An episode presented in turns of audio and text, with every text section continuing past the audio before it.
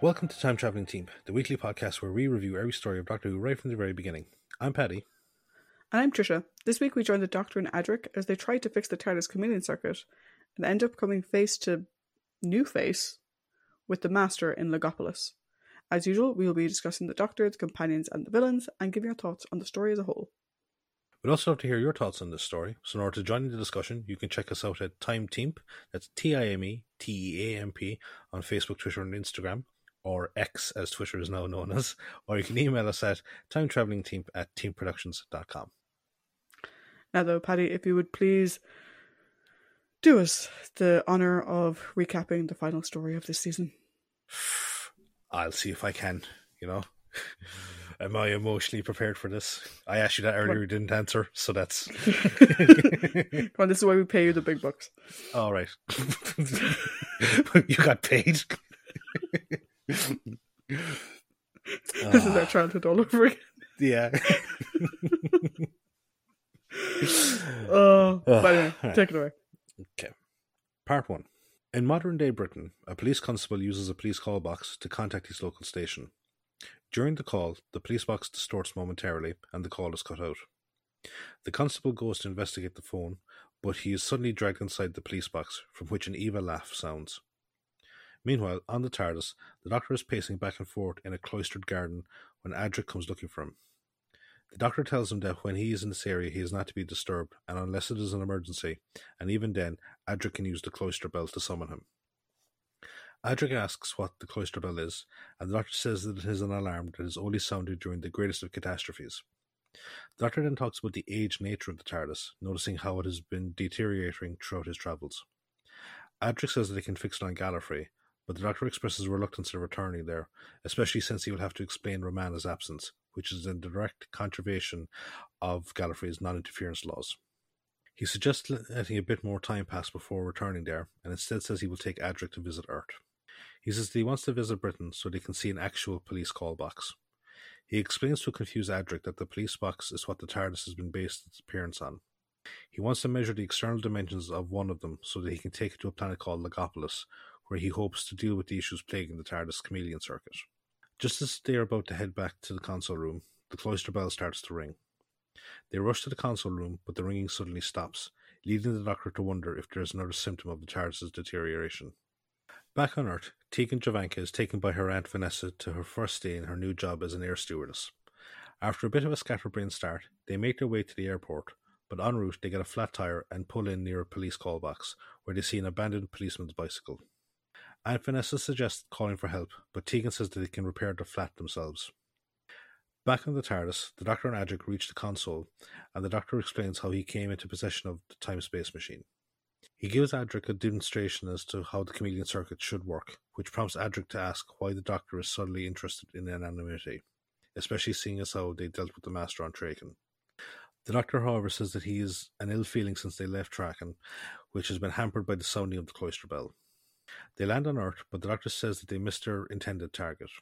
He turns on the external view screen and they see the, um, the mysterious police box, as well as Tegan and Aunt Vanessa repairing the flat tire. Adric asks if they are going to outside to measure it, but the Doctor says that he doesn't want to draw attention, and he dematerializes again and rematerializes around the police box. Not wanting to waste time, the Doctor starts measuring the police box, which is now in the console room. Back outside, Tegan discovers that the spare tire is also flat, leading her to admonish Aunt Vanessa. Unbeknownst to them, they are being observed by a mysterious white clothed figure. Aunt Vanessa grows frustrated as she tries to pump up the spare tire and again suggests going for help. However, the independent Tegan refuses again to seek aid, saying that as an air stewardess she needs to be resourceful. In the TARDIS, the Doctor explains how the people of Logopolis achieved their scientific feats by speaking the equations and creating a physical outcome. Suddenly, a low whine comes from the console, and they take a look with the Doctor saying that it looks like a localized gravity bubble. He says that he will go outside and take a look, but mutters that he feels like that he is overlooking something obvious. He tells Adric to stay behind whilst he goes outside to take a look around.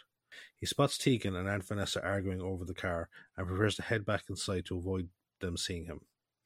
However, he spots the figure in white and stares at it, knowing that despite the distance, the figure is staring back at him. He goes back inside and finds Adric trying to access the other police box. He suggested it may have something to do with the gravity bubble, and suddenly the door to the police box opens. They go inside and see that they are inside another TARDIS console room, and then spot the authentic police box in the corner. Outside, Tegan admits defeat and says that she will go to a nearby garage to ask for help. As she goes, she spots the TARDIS and goes to it, thinking that she will be able to use it to call for help. However, the door opens and she goes inside, but just before she enters the console room, the other TARDIS vanishes. Tegan is amazed at her new surroundings, but grows alarmed when the TARDIS doors close. She calls out to see if anyone is there before going to take a look at the console. She flicks one of the switches, thinking it is an intercom, and calls for help, but the cloister bell starts to ring, and she goes down the corridor to investigate. A few moments later, Aunt Vanessa enters the console room looking for Tegan, but she retreats from someone who laughs evilly as they approach her.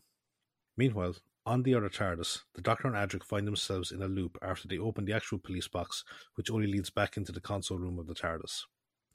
They suddenly hear a cloister bell, distorted due to the gravity bubble. They press on as the Doctor says that someone else obviously landed a TARDIS around the police box just as they had intended to do so, which caused the loop. They eventually reach the end of the loop, and the Doctor emerges outside, where he encounters a detective and two police constables investigating Tegan's now abandoned car. The detective asks the Doctor what he is doing there, but he says it is difficult to explain. The detective then leads him to the car and shows him inside.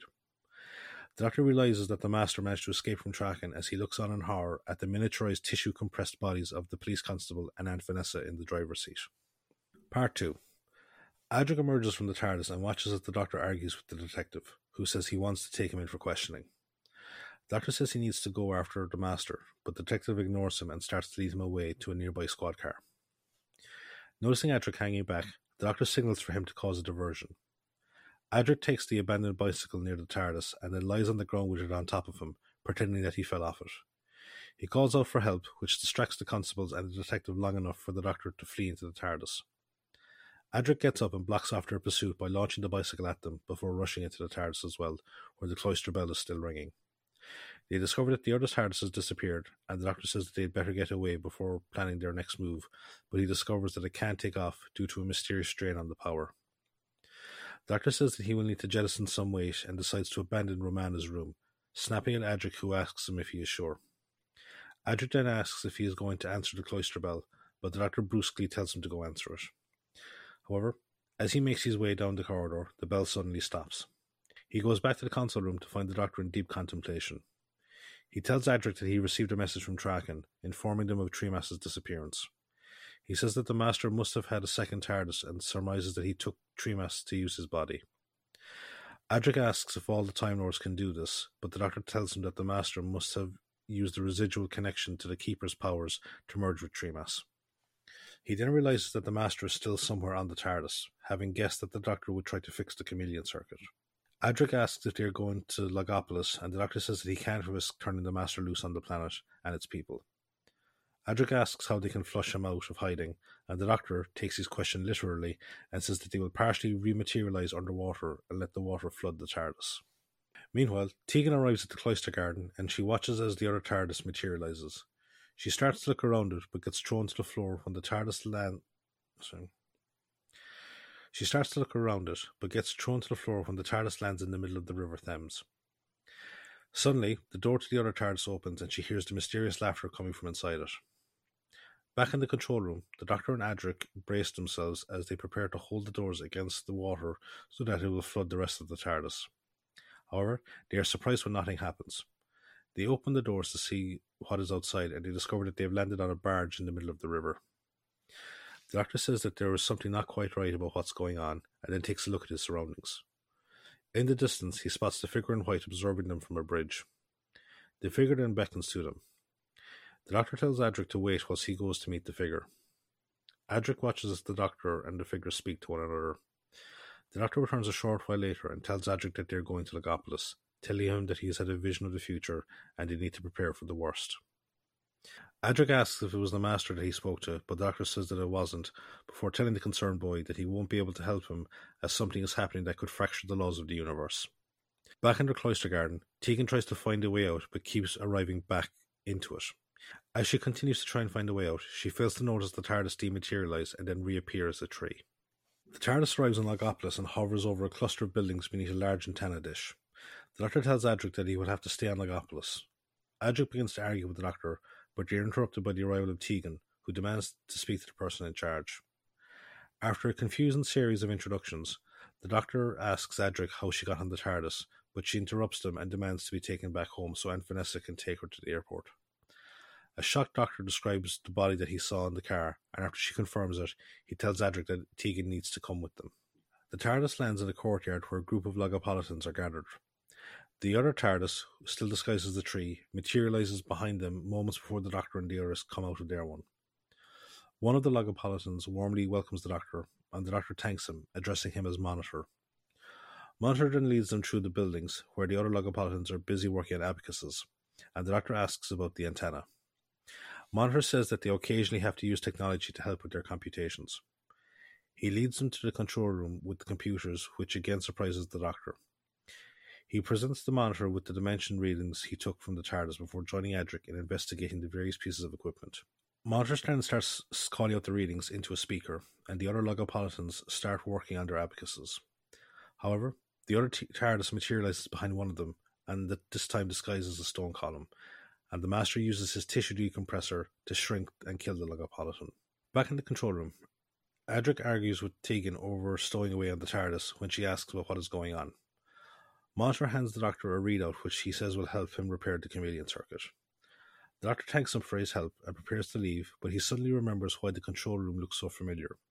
He says that it is the perfect replica of the Pharos project, a deep space research facility on Earth that was created to try and contact alien life. Monitor says that they recreated it via mathematics, and the Doctor marvels at the fact that the Logopolitans could recreate any space time event through the same process. As they return to the TARDIS, the Doctor quietly asks Monitor to look after Adric and Tegan whilst he goes about his task. He enters the TARDIS and closes the door, leaving Monitor to tell a confused Adric that the Doctor is testing a new code in case he made any errors. Adric worries the Doctor is in danger, but Monitor assures him that he is perfectly safe before offering them a tour of the city. Tegan again expresses her annoyance at the delay in returning home, but Adric is suddenly surprised to hear Nyssa calling out for him. He finds her nearby, and she tells him that a friend of the Doctor brought her to Logopolis. Adric introduces her to Tegan before going to investigate the TARDIS, which has started to glow blue and begun shrinking. Monitor expresses confusion as to what is going on, and they watch as it continues to shrink, unaware that they are being observed by the figure in white. Part 3 The TARDIS stops shrinking at about three feet tall. Adric asks what happened, but Monitor is confused as to how the error occurred and orders a group of Logopolitans to take it to the Central Register building. Inside the TARDIS, the Doctor, who had been thrown to the floor, struggles to the control console so he can dematerialize, but discovers that it doesn't work. Unbeknownst to Adric and the others, they pass the Master in his new body, who gloats at his coup against the Doctor. In the Central Register building, Adric offers to help Monitor go through the computation code to discover where the error occurred. As they go through the painstaking process, Adric asks why the Logopolitans don't use computers for this type of work. The increasingly anxious Monitor tells him that block transfer computation which is what the Logopolitans are famed for, is a mathematical process that changes the physical world, and machines cannot be used to create the code lest they themselves change. He says that only the living brain is immune, and they use the machinery they have to record and store created codes. He says that the source for the error must be somewhere else, as they can't find it amongst the Logopolitans in the central register, and they go out into the streets. Meanwhile, the Logopolitans use sonic wave projectors to shield the TARDIS and give the Doctor respite from the force holding him to the floor. Out in the streets, Monitor and Adric discover the tissue compressed bodies of three Logopolitans, and they realize that someone deliberately sabotaged the code, which Monitor says is one of the greatest crimes in the universe. They return to the central register and correct the code. As they make their way back, Adric spots the figure in white, but Monitor hurries him along. Tegan takes the new printout and holds it up in front of the TARDIS so the Doctor can read it via the external view screen. Adric goes back outside and is followed by Nyssa, who says that she has come to find the Master in an attempt to rescue her father. Together, the two of them make their way into the city.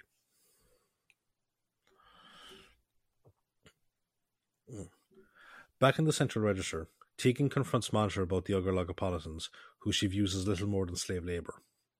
Monitor explains that the purpose of their existence. Sorry. Monitor explains the purpose of their existence, but he's interrupted by the TARDIS, which has started to return to its normal size. The Doctor emerges from inside and thanks them both for their help. Tegan tells him that Adric and Nyssa have gone to look for the Master, and the Doctor says that they should know better, highlighting how dangerous he is. He sadly tells Tegan about her aunt's fate, and he vows to stop the Master. Meanwhile, in the city, Nyssa is lured away from Adric when she hears her father calling her name, and she encounters the Master, completely unaware of his theft of her father's body. He explains his changed appearance by saying that he needed to blend in on Logopolis so that he could discover what he tells her is a terrible secret. He tells her to go back to the Central Register, but tell no one of his presence on Logopolis. Before she goes, he attaches a bracelet to her, telling it will keep them linked. She meets back up with Adric, but suddenly complains about the tightness of her bracelet. Adric tries to help her get it off, but he receives an electric shock from it. Suddenly Nyssa starts to reach for his neck, but she is stopped by the arrival of the doctor, who tells them to follow him. He reprimands them from going after the master alone, but they then spot the figure in white, and Nyssa says that he was the one who brought her from Traken. Adric asks why the doctor earlier said he would need to prepare for the worst, and the doctor says it is because of the presence of the figure in white. Back in the central register, the masters manage to sneak in and kill the Logopolitans, returning the sonic projectors to their storage area. He then uses one of the projectors to send a signal disrupting the Logopolitans from their work. He then confronts Monitor and Tegan and tells them to follow his instructions. The Doctor leads Adric and Nyssa back to the central register, and Nyssa points out how quiet it is. The Doctor then realizes that Logopolis was the Master's target all along. Back in the central register, Monitor pleads with the Master to turn off the sonic projector, as he says that by disrupting the Logopolitans from their work, he is unwittingly causing a wave of entropy throughout the universe. The Master says that he will turn it off after Monitor reveals the true reason why they built a replica of the Pharos project. Monitor says that he cannot reveal the secret. The Doctor and the others arrive, and he stops Nyssa from going to the Master, revealing her father's fate. He then reiterates Monitor's point about the effect caused by the disruption of Logopolis. The Master says that they are over exaggerating, but Monitor says that Logopolis is a keystone of the universe, and that destroying it will have severe repercussions on causality. Adric uses the distraction to try and sabotage the sonic projector, but the Master uses the bracelet to control Nyssa and force her to stop him. Tegan charges the Master, but he easily brushes her aside and he tells her to move the sonic projector or he will have Nyssa kill Adric. She reluctantly does so, but the Doctor says that he needs to stop the disruption as it may already be too late. The Master turns off the projector to prove that their worries are false, but the city is still silent, and Monitor says that he has caused the destruction of Logopolis. They follow the Master as he rushes through the city streets, which are filled with the dust remains of the Logopolitans. The Master says that they have done this to prevent his victory, and he attempts to force Nyssa to kill Monitor, but his control rod fails, with the Doctor telling him that the entropy wave has begun to affect his equipment. Monitor says that the entropy wave will rapidly grow now that Logopolis is doomed, but Nyssa says that surely the entropy was bound to happen anyway. Monitor then reveals the secret of the Logopolitans, that they had been preventing universal entropy by using the replica of the Pharos project to create voids into other universes. The Doctor realizes that one of these voids was how he entered E-space with Romana. Monitor sadly says that without Logopolis, the voids will seal and the universe will die. The Doctor says that the only way to save the universe will be to team up with the Master. The others protest, but the Doctor tells them that they have no other choice. Suddenly, the TARDIS appears, and the Doctor tells Adric, Nyssa, and Tegan to get inside, saying that the pilot will look after them. Once they are inside, the Doctor reluctantly shakes hands with the Master, saying that they are the last hope of the universe. Part 4 The Doctor notices that Monitor has disappeared, and the Master suggests that he may have gone back to the Central Register to do what he can to delay the entropy. The Doctor agrees, and the two Time Lords make their way to the Central Register. After they go, Tegan emerges from the TARDIS and tells Adric, who tries to stop her, that the Doctor is the only way that she can get home again. Adric goes back into the TARDIS and it takes off, leaving Tegan to follow after the Doctor. The Doctor and the Master find Monitor working on a computer where he tells them that he is trying to complete a code sequence that the Logopolitans have been working on in order to perpetually keep the voids open. He tells them to read the project notes whilst he tries to complete his task. He says that there is a void close by that they can try to reopen. Meanwhile, sorry, Tegan arrives much to the Doctor's surprise but the Master tells them that they need to find a temporary refuge where they can attempt to solve the entropy problem. He begins to outline his plan, but suddenly Tegan points to Monitor, who fades from existence.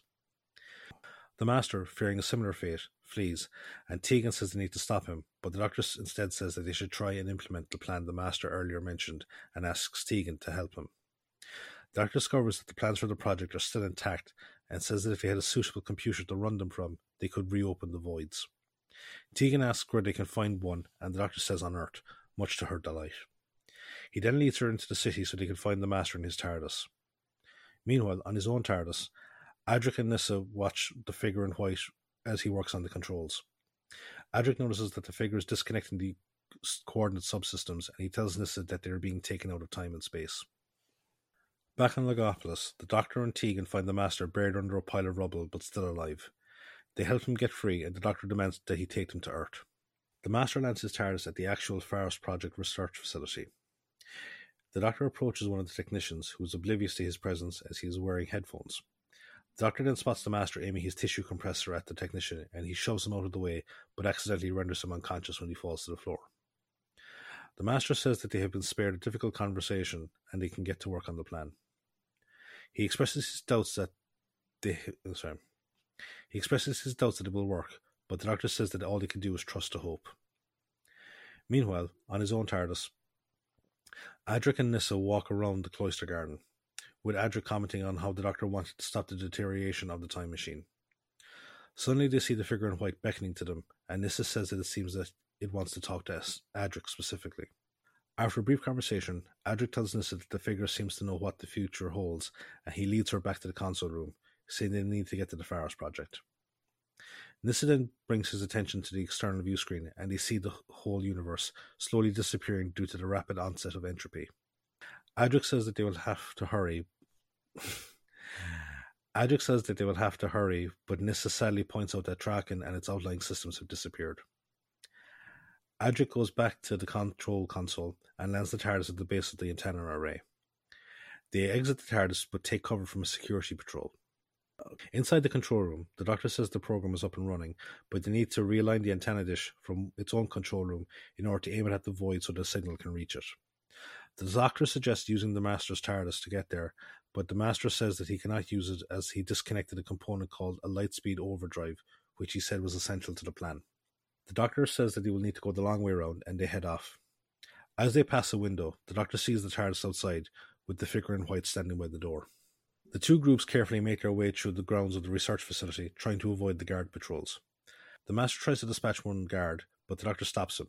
However, their scuffle is overhead by a group of guards, and they are forced to flee across the grounds. They stop by an equipment shed and listen as the guards approach. Adric and Nyssa arrive, distracting the guards, and Tegan goes out to join them in order to give the Time Lords a chance to escape. However, the Master splits off from the Doctor and returns to the primary control room so he can reach the TARDIS. He arrives at the antenna dish control room ahead of the Doctor. He aligns the dish just as the Doctor arrives and tells him that all that needs to be done is to connect the power cable from the main control room to the computer console in the dish control room. As the Doctor does this, the Master goes out onto the walkway right beneath the dish and records a message for the people of the universe. He then goes back inside, and the Doctor informs him that the void has been stabilized and will now remain open to prevent the entropy wave from destroying the universe. The Master congratulates him and then suggests that he go and help his companions deal with the guards. The Doctor agrees, saying that one mistake could reverse the whole process, and the Master acknowledges this by saying that this was part of his plan. He plays the message for the Doctor, which states that unless all the people of the universe submit to his power, he will reverse the process and destroy the void. The doctor calls him mad and says that if he disconnects the exterior cable running to the dish, then the master's plan will fail. He rushes out onto the walkway, pursued by the master, where they struggle. The doctor manages to disarm the master, who flees back inside and changes the alignment of the dish, which in turn starts to tilt the walkway. The doctor shimmies his way across the tilting walkway and manages to disconnect the cable, but falls from the walkway, clinging to the loose cable. The Master hears guards approaching and laughs as he flees in his TARDIS. As he hangs on perilously, the Doctor's mind flashes back over the villains he has faced in his current incarnation, from the Daleks to the Black Guardian. He manages to swing on to one of the support struts for the dish, but he is unable to maintain his grip and he plummets to the ground, with his descent watched by Adric Tegan and Nyssa. They rush to his body and call out to him, which leads him to remember all of his companions and his friends that he has known in his current incarnation, from Sarah Jane to Romana and K9. He then tells the trio that his end has come, but it has been prepared for. He weakly points to the figure in white, who approaches and merges with the Doctor. Nyssa says that the figure was the doctor from the future, and they watch as he regenerates into a younger, sandy haired man who sits up and smiles at them. End of the story.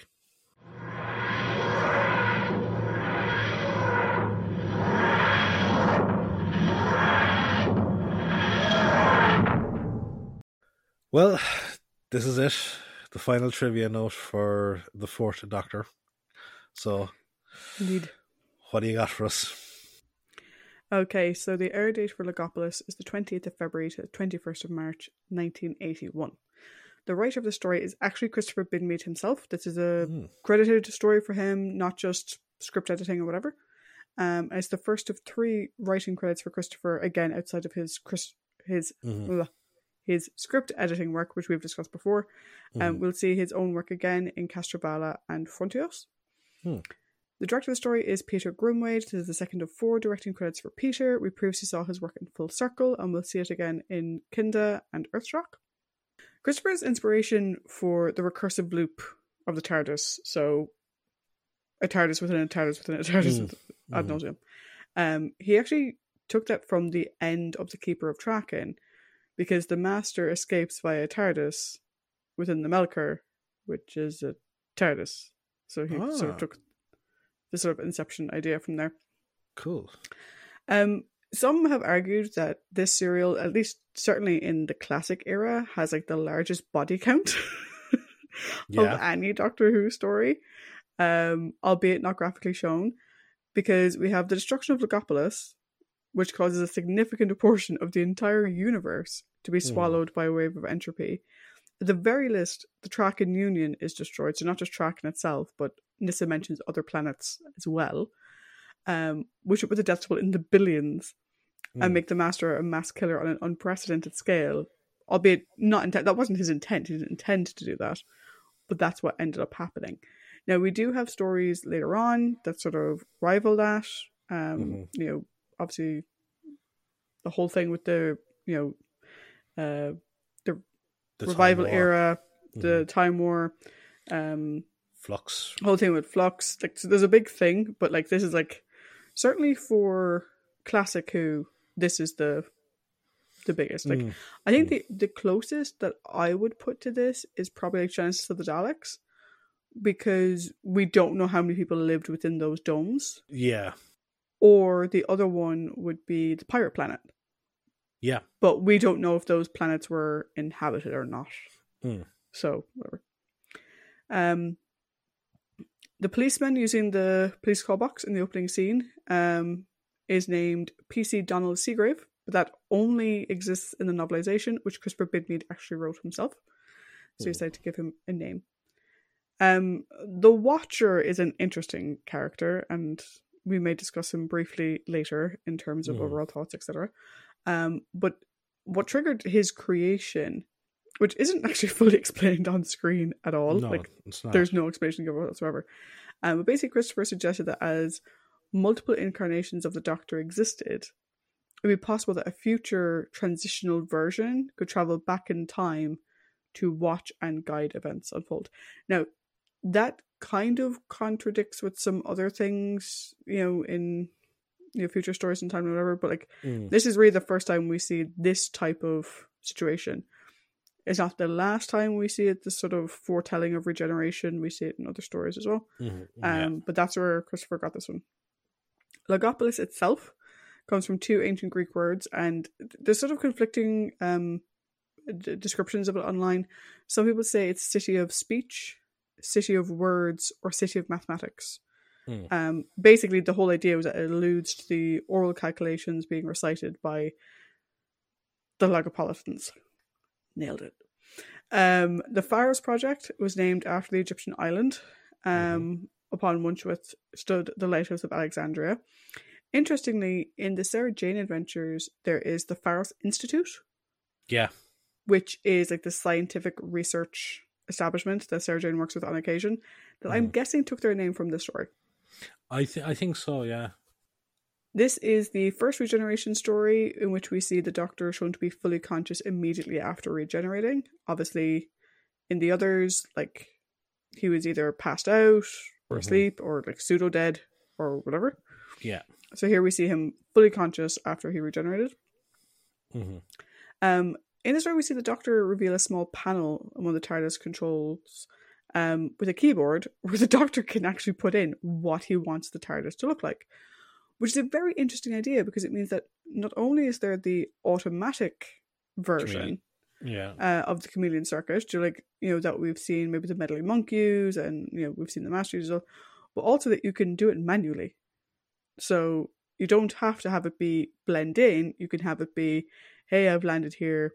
I want to look like a car, or whatever. Do you know, it, it, you don't have to let it do it itself, which is the first time we've sort of seen an indication of that.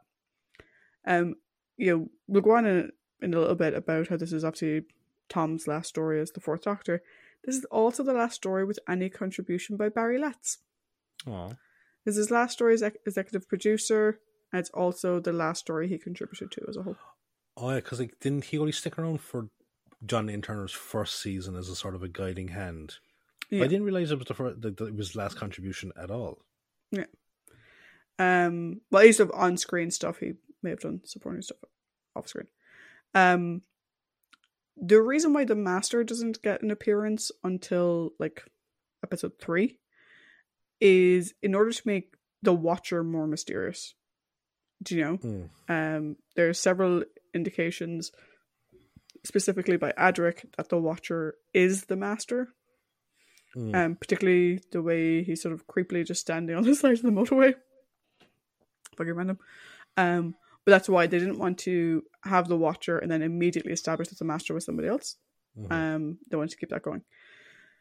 Christopher Bidmead was a keen computer enthusiast and used many ideas from computer science in developing his scripts, with, ele- with elements such as the monitor, block transfers, and registers, all being derived from technologies used in computer architecture. He really wanted to get real science into Doctor Who. and We've talked about this in previous episodes. Um, so he also drew upon, you know, thermodynamics. He made use of the concept of entropy. Um, and he basically was trying to put all of this into the story to make it feel more sciency. He got a lot of ideas and language of the story from taking part look at the inner workings of his Vector Graphics MZ system, which was his computer system. Whatever. Um, I don't know. We, we might end up talking about it. I have a little bit of a of a of a thought in it in my overall about the use of you know real science as such in the story. We'll get to later. Um, why were they on the Barnet bypass? why were they just on a bypass in the middle of nowhere? There's a reason. So John Nathan Turner noticed that there was a real police call box on the Barnet bypass in London, and Christopher Bidmead was fascinated with the TARDIS and the concepts of it, and he wanted to explore that more. So they're like, "This is great. You know, we could you know combine the two things." The Barnet bypass was one of the last left in the country by this point in time. Unfortunately, by the time they got around to going there and using it, the police box had been vandalized, and so they ended up having to use the TARDIS prop anyway, Hmm. which is a bit kind of shit. you know, um, Tom Baker. You know, this is his final story. Again, we'll talk more in a second. Three days after his wedding to Lalla Ward, he filmed the story. Not gonna lie, I have been down the aisle myself, as have you, um, Mhm. with varying results. Yours being better than mine. But if she had tried to fuck off after three days to go to work, we may have had problems. The fact that their wedding, Yeah. their marriage only lasted sixteen months. oh, Jesus One would argue maybe not surprised. Um, Tempestuous doesn't even fucking begin to cover that relationship. yeah. Um, but this is Tom's last story, right? So here we see uh, the fourth Doctor's death scene or regeneration scene. The interesting thing is like so. You had a, a comment that you might get to in a second around the fall, the drop from Mhm, the cable or whatever. Um, I don't think I have the comment you have because when I was that, like, the Doctor was actually meant to scream as he fell to his death, and Tom completely disagreed. He felt it was unheroic for the Doctor to scream, Hmm. and he was very unhappy with the fact that the final image that viewers would see of his Doctor would be him lying prone, being photographed from above. And part of me is kind of like, that's how we met you. Yeah. also, like, how else, re- like, very much at this time, like, obviously, like, nowadays we get a lot of regeneration standing up. Yeah. Um, but With much less common. explosions, always fucking explosions. Yeah. Um, Um, So yeah, he wasn't particularly happy with it. Um, during one take of the regeneration, Tom Baker turned to Matthew Waterhouse and apparently said, "Adric, you're a the one word that we don't say. So you're a Oh. you're a bunt, Yeah. and you always will be." uh, no, the trivial point I have is, and I saw it on this like 50 TV finales or moments Mm. of all time, whatever, and it was Tom's fall. No, uh, actually, in relation to like the whole thing with the scream, because of the presence of the Watcher, uh, what we know the Watcher to be, it's I think it's actually cool that he didn't scream because it just shows the Doctor is accepting his fate. Yeah. Uh, but no, um, if you so there's a scene of where like Tom lets go, Mm. and then it's the camera cuts to Tegan, Nyssa, and Adric all watching the descent. Yeah. If you None of their it- eye lines match. Yeah, if you slow it down, they all look at the ground at different times. Yeah. although- So it's it's it's like he bounced. yeah. I, I noticed that none of their timelines, yeah. their eye lines match really entirely. Also, they do a long shot of like supposedly the doctor hanging off the rope, and it's just a little fucking army man hanging off a stick. That's that's what the prop is. But bear in mind, at one point when they're going through the recreation of the Pharos Mm. um, institute thing, um, they go from one room of uh, Legopol. Le- Le- oh fuck it! How do we? How do we? Uh, let me Lega- find- Legop- Legopolis. no, the people. Legopolis. Legopolitans. Logopolitans. There we go. Went from one room of Logopolitans into another room, and like it immediately goes from being a room of people to a painting of people. Actually, uh, when the walkway starts to turn, it cuts back to the master, and it's just a freeze frame of Anthony Ainley in the fucking doorway. also, like, okay, we might get this later. yeah. The walkway is turning because obviously the dish is turning, which is Yeah. turning the walkway. The walkway has like a railing. Mm. Stand up. But it, the, the railing only comes up to your ankles, like, to be fair. Was it stand on the railing Mm. with your feet? So that becomes the floor. Um, you know what I will say, right, is I I know that we've like just kind of ragged on like the effects for the last kind of two sequences. Mm. Complete side note: nothing will ever be as fucking bad, ever be as bad as a movie called The Game of Death. It was the last movie Bruce Lee was working on before he died, and they recreated it using filmed footage and new shit. And they had a a, a guy that was like uh, kind of passable, but not really but they had a shot of him sitting down in front of a mirror. They fucking sellotaped a cutout of Bruce Lee's head onto the mirror for your man's reflection. yeah. Uh, so yeah, nothing in Doctor Who will ever be as bad as that. Yeah. Um we'll talk about more in a second around why Tom left. Um but he apparently he was asked once at Longleat Celebration like why he left the series and he replied that he was pushed by Anthony Ainley. um according to DVD commentary, like Tom was dreading leaving the series and he was also pretty angry all the time on the shoot. Um he couldn't take comments or direction from anyone. Um you know, Janet Fielding said that he was very angry with everybody. Um, and John Nathan Turner claimed that when Tom had finished his last scene, he just slipped away. He just got up and left. Which actually is very, like, that last part is very reminiscent of when John left. Mm. Because they went straight from filming um, Planet of Spiders into Robot. Um, so John kind of didn't get much of a hoorah either. Um, It it is a bit of a thing throughout the course of Who that basically the regeneration is well I think it's like with the exception of these guys, it's essentially best of luck, handshake, tip out the fucking door while the Yeah. other person films films their first scenes. Yeah. Um yeah. Uh, It's a very weird thing when you literally have the person replacing you in your clothes Mm. lying down. I think probably we'll, we'll get to it in a few years, but I think the one that probably for me hits the weirdest is actually David Tennant because he filmed his Sarah Jane Adventures episode after he had filmed his regeneration, Yeah, and like that was the every like, his his he- tenth Doctor regeneration. FYI. yeah, yeah, and like, that was because I think he did like I don't think like f- for himself and Matt Smith, the regeneration wasn't the last thing they shot. So yeah, if I, you it's like, rarely ever the last. Well, I think was it's different in Classic Who because obviously they were doing um live record. Um, Yeah. But in New Who, obviously they they film things out of order and, and whatever. Mm. Um, like he went on and did a whole other story in a whole Mm. other series yeah, as the Doctor or whatever. Um, speaking of Sarah Jane, hmm so this story is the first to feature a human companion since Leela left, because Adric isn't actually human because he's from in space. Hmm Um, and he also is like a weird evolution of a spider, whatever. Um, and it's also the first one to feature a contemporary Earth companion since Sarah Jane's departure in Hand of Fear. What's interesting about those two characters, so Leela and Sarah Jane, is Elizabeth Sladen and Louise Jameson were both asked to come back for this story.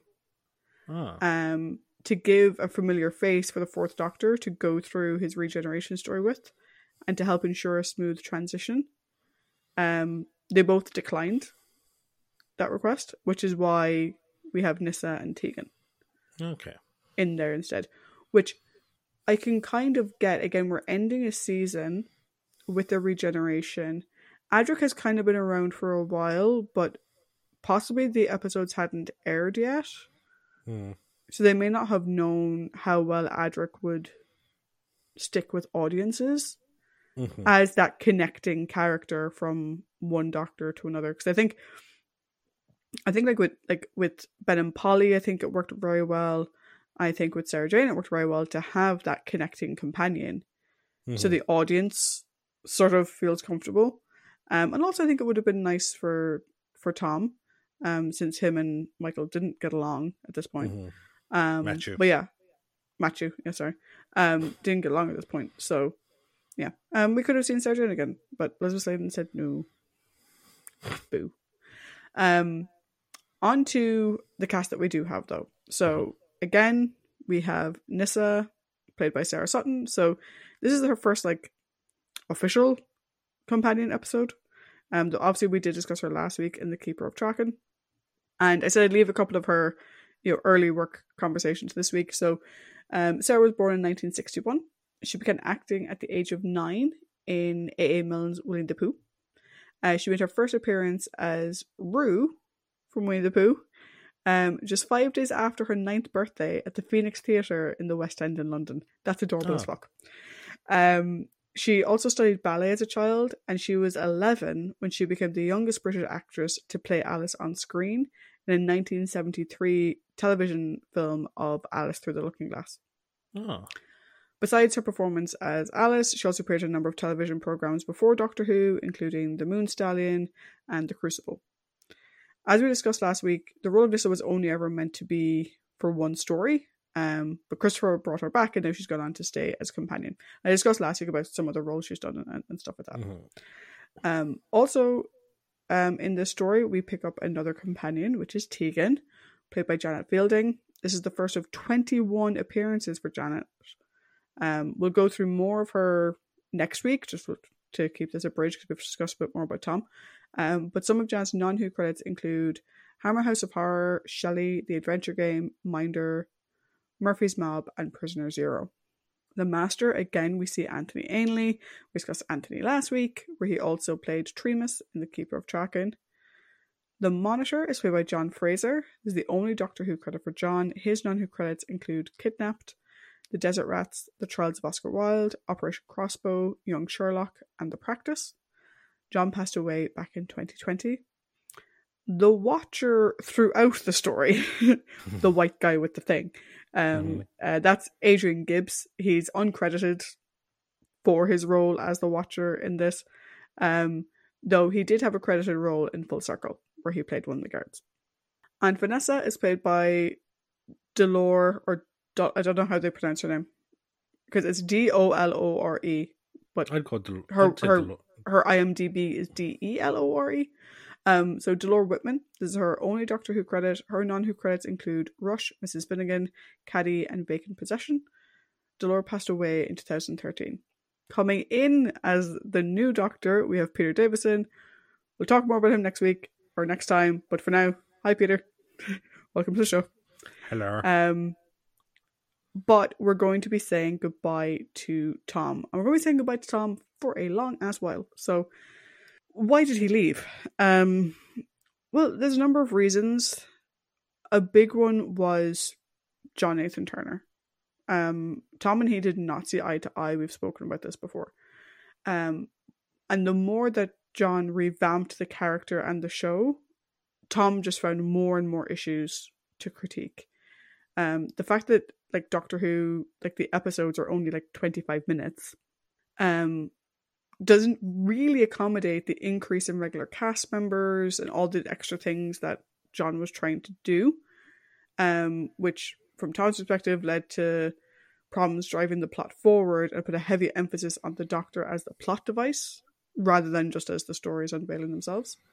Um, Tom also took issue with changes in the Doctor's costume. He felt it made the character look cheap. I agree. Mm. Bring back his original outfit. It was way better. Basically, all of these issues made Tom decide to leave in 1981. Um, also, not helping, and we've discussed this as well, he had some serious health issues coming back from the the season break, um, which with the demands of the role, it just it was just time to time to pack it Yeah. in. Though he passed up on the opportunity to return to Doctor Who in the Five Doctors, which we'll discuss more about that when we, when we get to that point in time, he did come back for the Children in Need Special Dimensions in Time, and also he returned for the 50th anniversary episode, The Day of the Doctor. Tom has also done a large, large, extortionate number of Doctor Who audio stories, both for BBC and Big Finish. Like, if you go onto his um, TARDIS wiki page and you scroll down to like the audio section, he's done audio stories for BBC with Liz Sladen. He's done like you know the audio stories that came before Big Finish. He's done loads of audio stories with Big Finish. He's read novelizations. Mhm. He's done a lot. Yeah. He also wrote his own Doctor Who novel, which you and I have mentioned before, Mhm. Scratchman, which was released in 2019. Other than Doctor Who, though, Tom did go on to have a career afterwards. He appeared in Blackadder, The Which Chronicles of Narnia, the, brilliant. The Chronicles of Narnia, The Silver Chair. He played Sherlock Holmes in the 1982 adaptation of The Hound of the Baskerville. He was in The Zany Adventures of Robin Hood, which is actually an American production, I believe. He was in Medics, Randall and Hopkirk Deceased. He narrated both the radio and television versions of Little Britain. He was in Monarch of the Glen. And he was also in, quite apt given what is currently airing, uh, Star Wars Rebels, where he played the Bendu. Bendu, is that how you pronounce it? Ben, yeah, just Bendu. Bendu.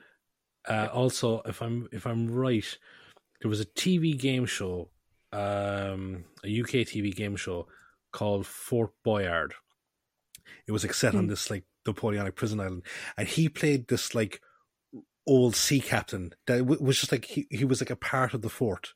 Essentially, you'd go in, he'd ask you a question, and then you'd go off to the next challenge. He also voiced the Quizmaster in the most annoying DVD PlayStation game ever invented because Paddy always beats me at it. And it's a quiz game it sucks. And the only way I can beat him is like a wormhole appears out of nowhere. Oh, that that stupid long hole fucking.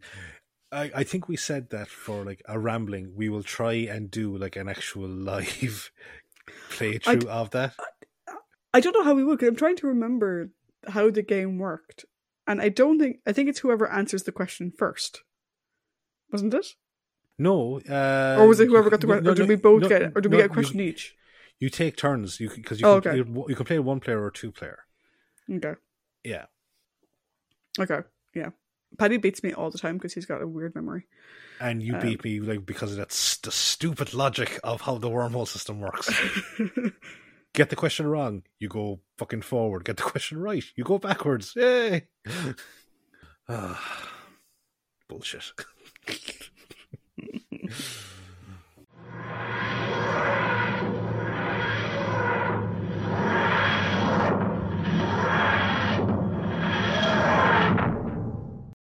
Cool. So, time for one more delve into character discussion for Tom Baker's run on the show. So, Hmm. as per usual, we have the Doctor, as played by Tom.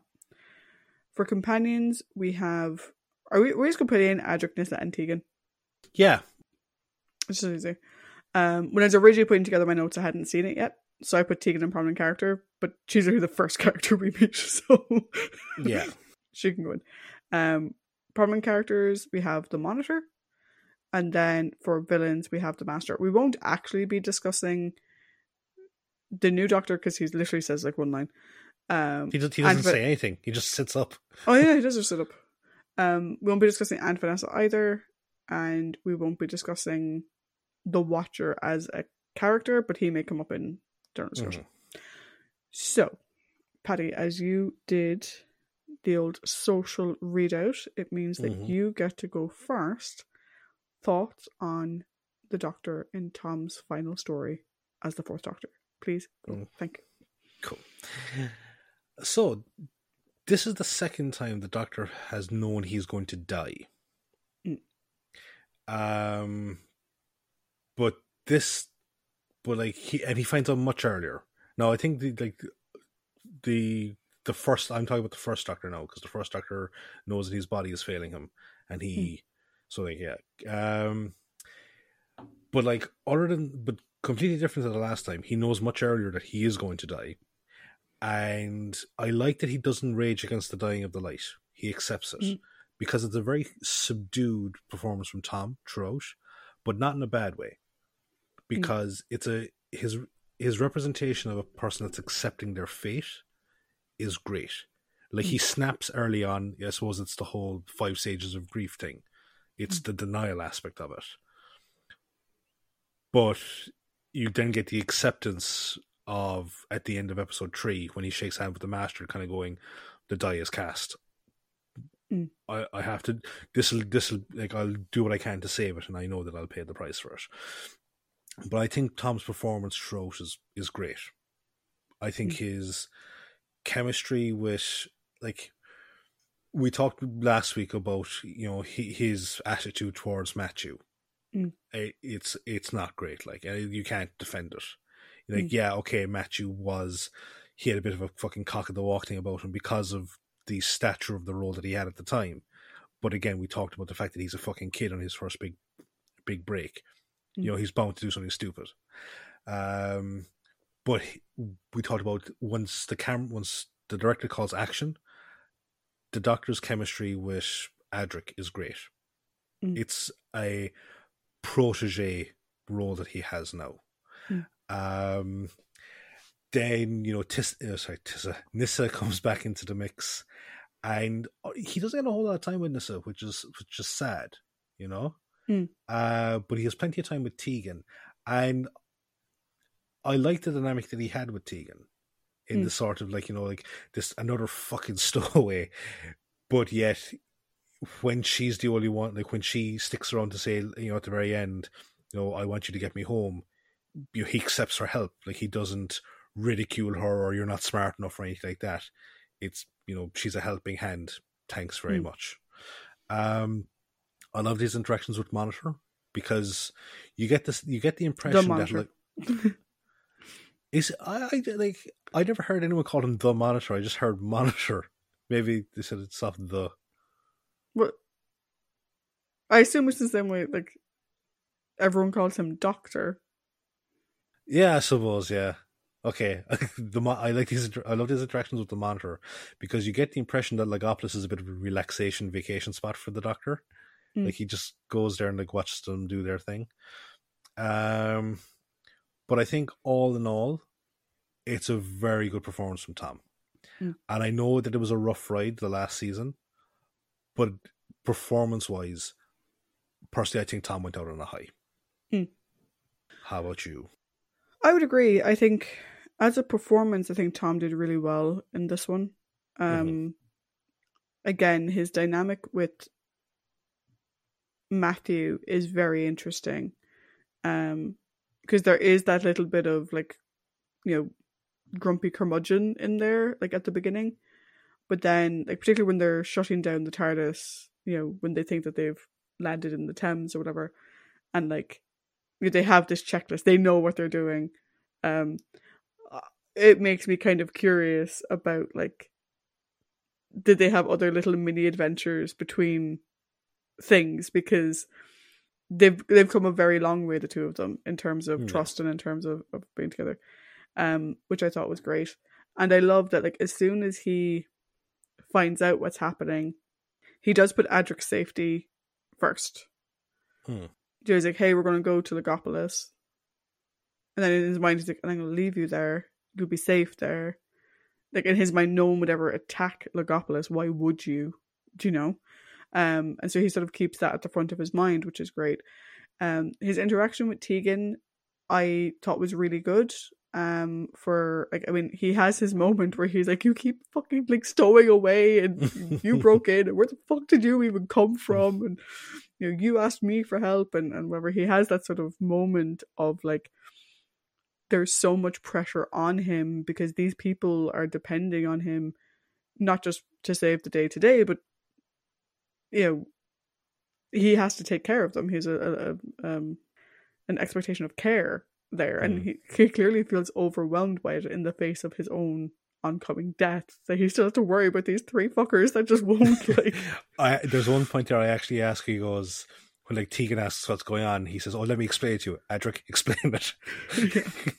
um but i think i mean the one thing that i will say with tegan is that like other than the like where the fuck did you come from and like, i love his thing with Adric. he's like where did she come from what Mhm. did we do what the hell Like, he's just like hmm?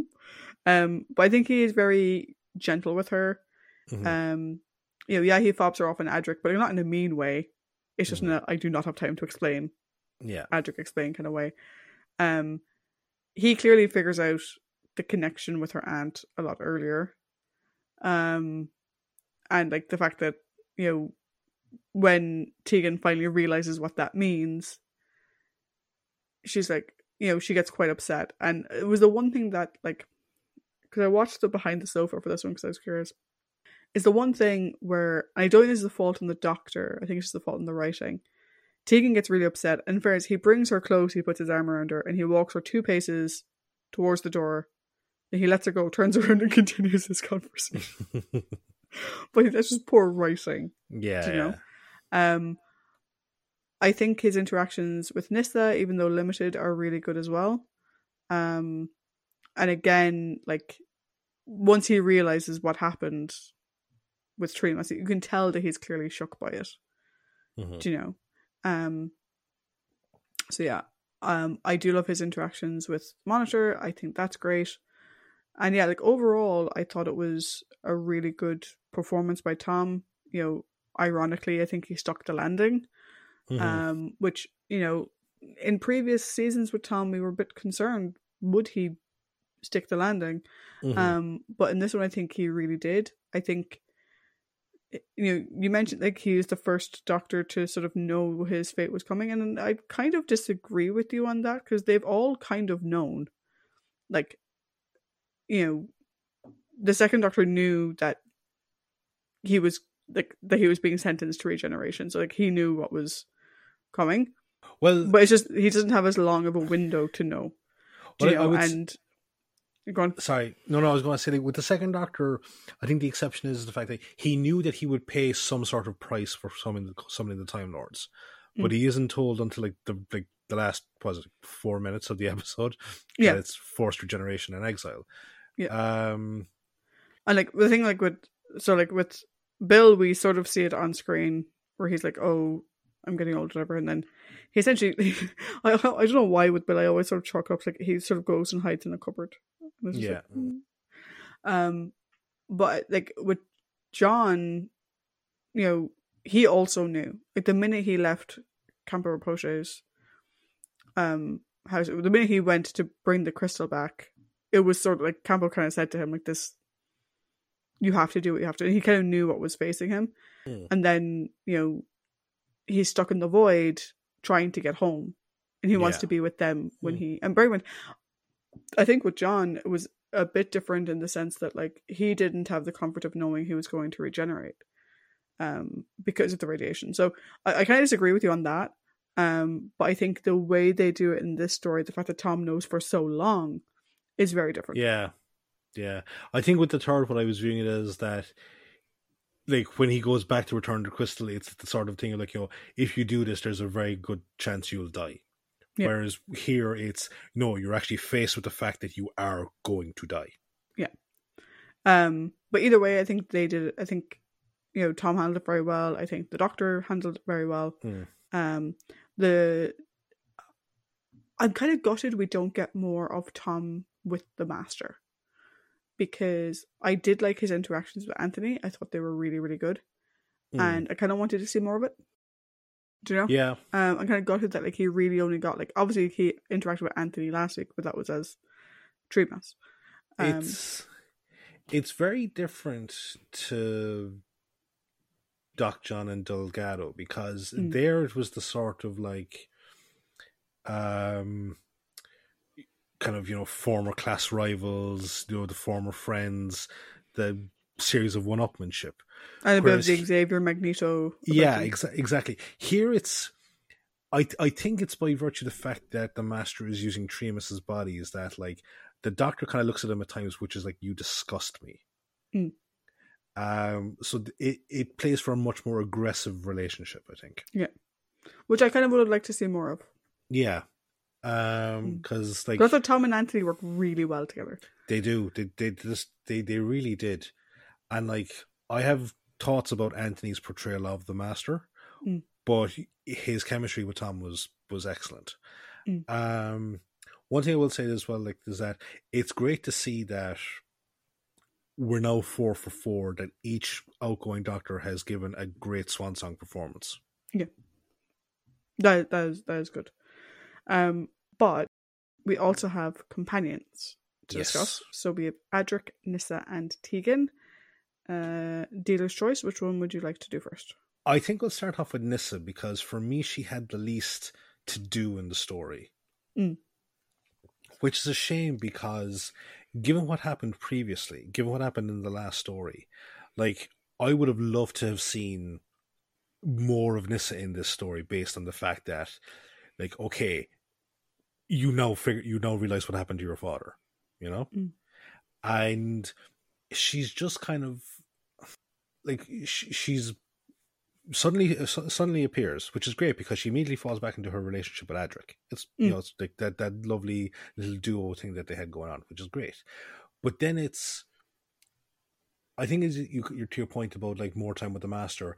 Her whole thing with uh, meeting up with the master and still believing that he's dear old dad, and then that felt kind of rushed as did Mm. the whole revelation that no, no, no, your your dad is dead. He's the master.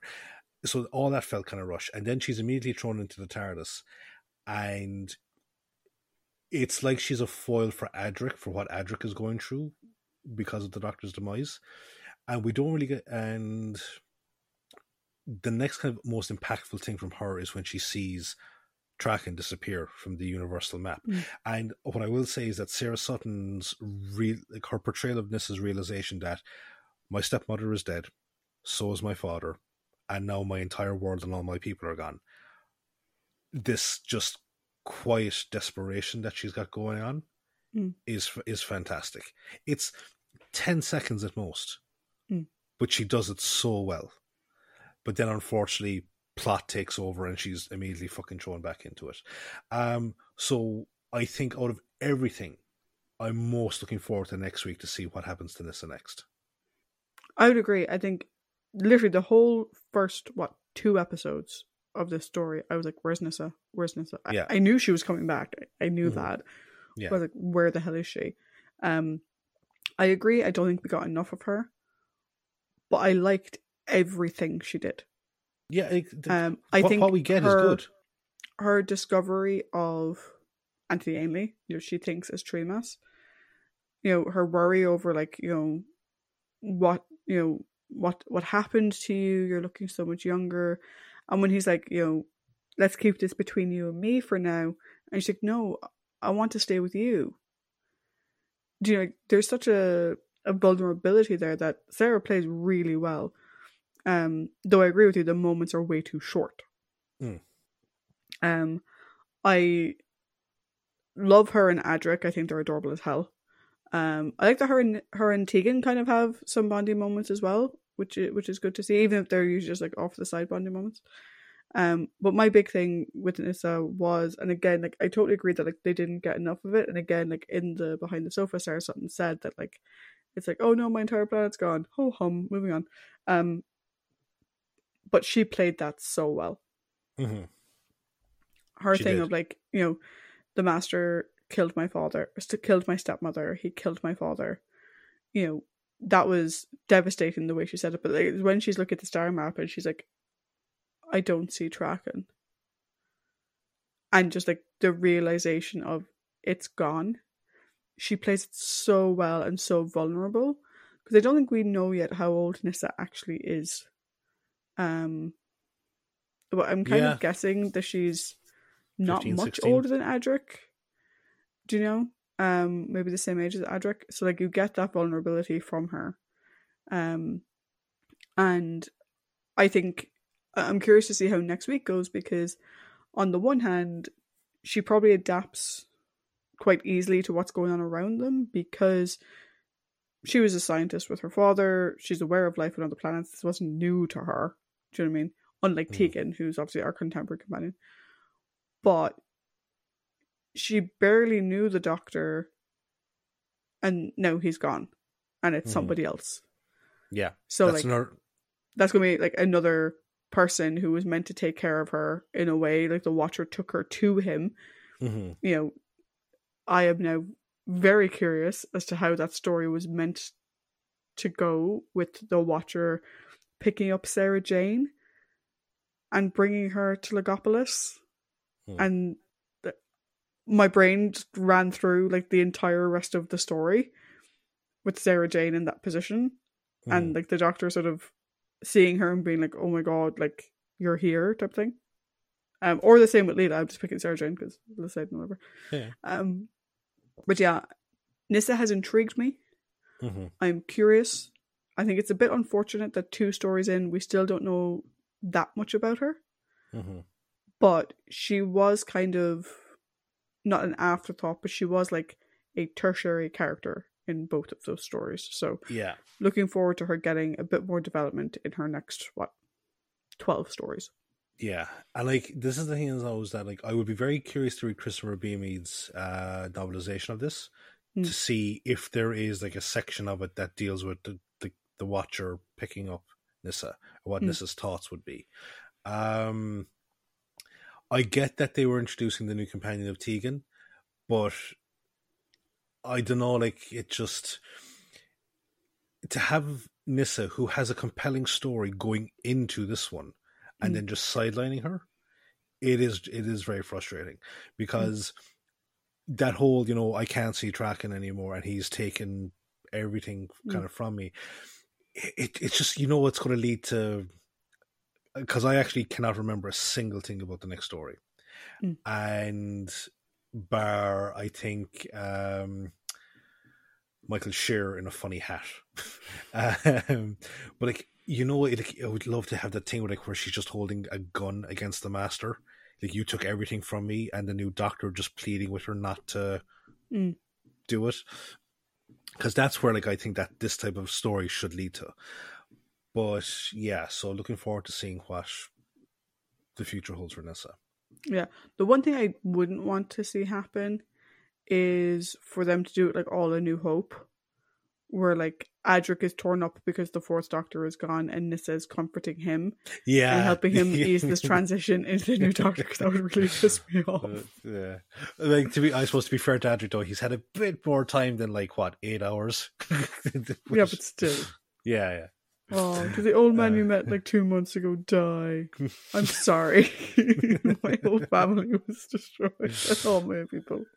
But no no you you, you wallow Yeah. in self-pity it's fine I Um, love the I love the fact that it's actually Carrie Fisher doing that fucking voiceover. So that's so good. Um, but I think next up it should be Tegan. Cool. What did you think of our Australian air Mm. stewardess? So for the most part, Tegan is a very relatable character in the story. Like Mm. extremely relatable. Like she's plucked out of her normal life on a very stressful day for her, which is like her meant to be her first day at her new fucking job. And all she wants to do is just get back to it. And Mm. I like that is a completely fucking understandable motivation. Like there's always this thing of like, oh, the romantic notion of being swept up in the doctor's adventures and like going. It's like, no, not everyone is. I want to be fucking picked up in a time and space machine and brought to an alien planet where they don't know what the fuck is going on and everyone speaks with abacuses. Um, it's so like, yeah, she's a completely understandable character in that regard. And because she's relatable in the sense of she wants to get back home, it is completely re- believable to, to the the amount that she pitches in to help the Mm. doctor get her back home. And there's a growth in that as well, from my perspective, is that it stops from being I want I'm going to help you to help me get home to if I don't help you there'll be no home to get back to. Mm. So there's a very I suppose it goes from being conventionally I suppose selfish to selfless as the Mm. story goes on. Yeah.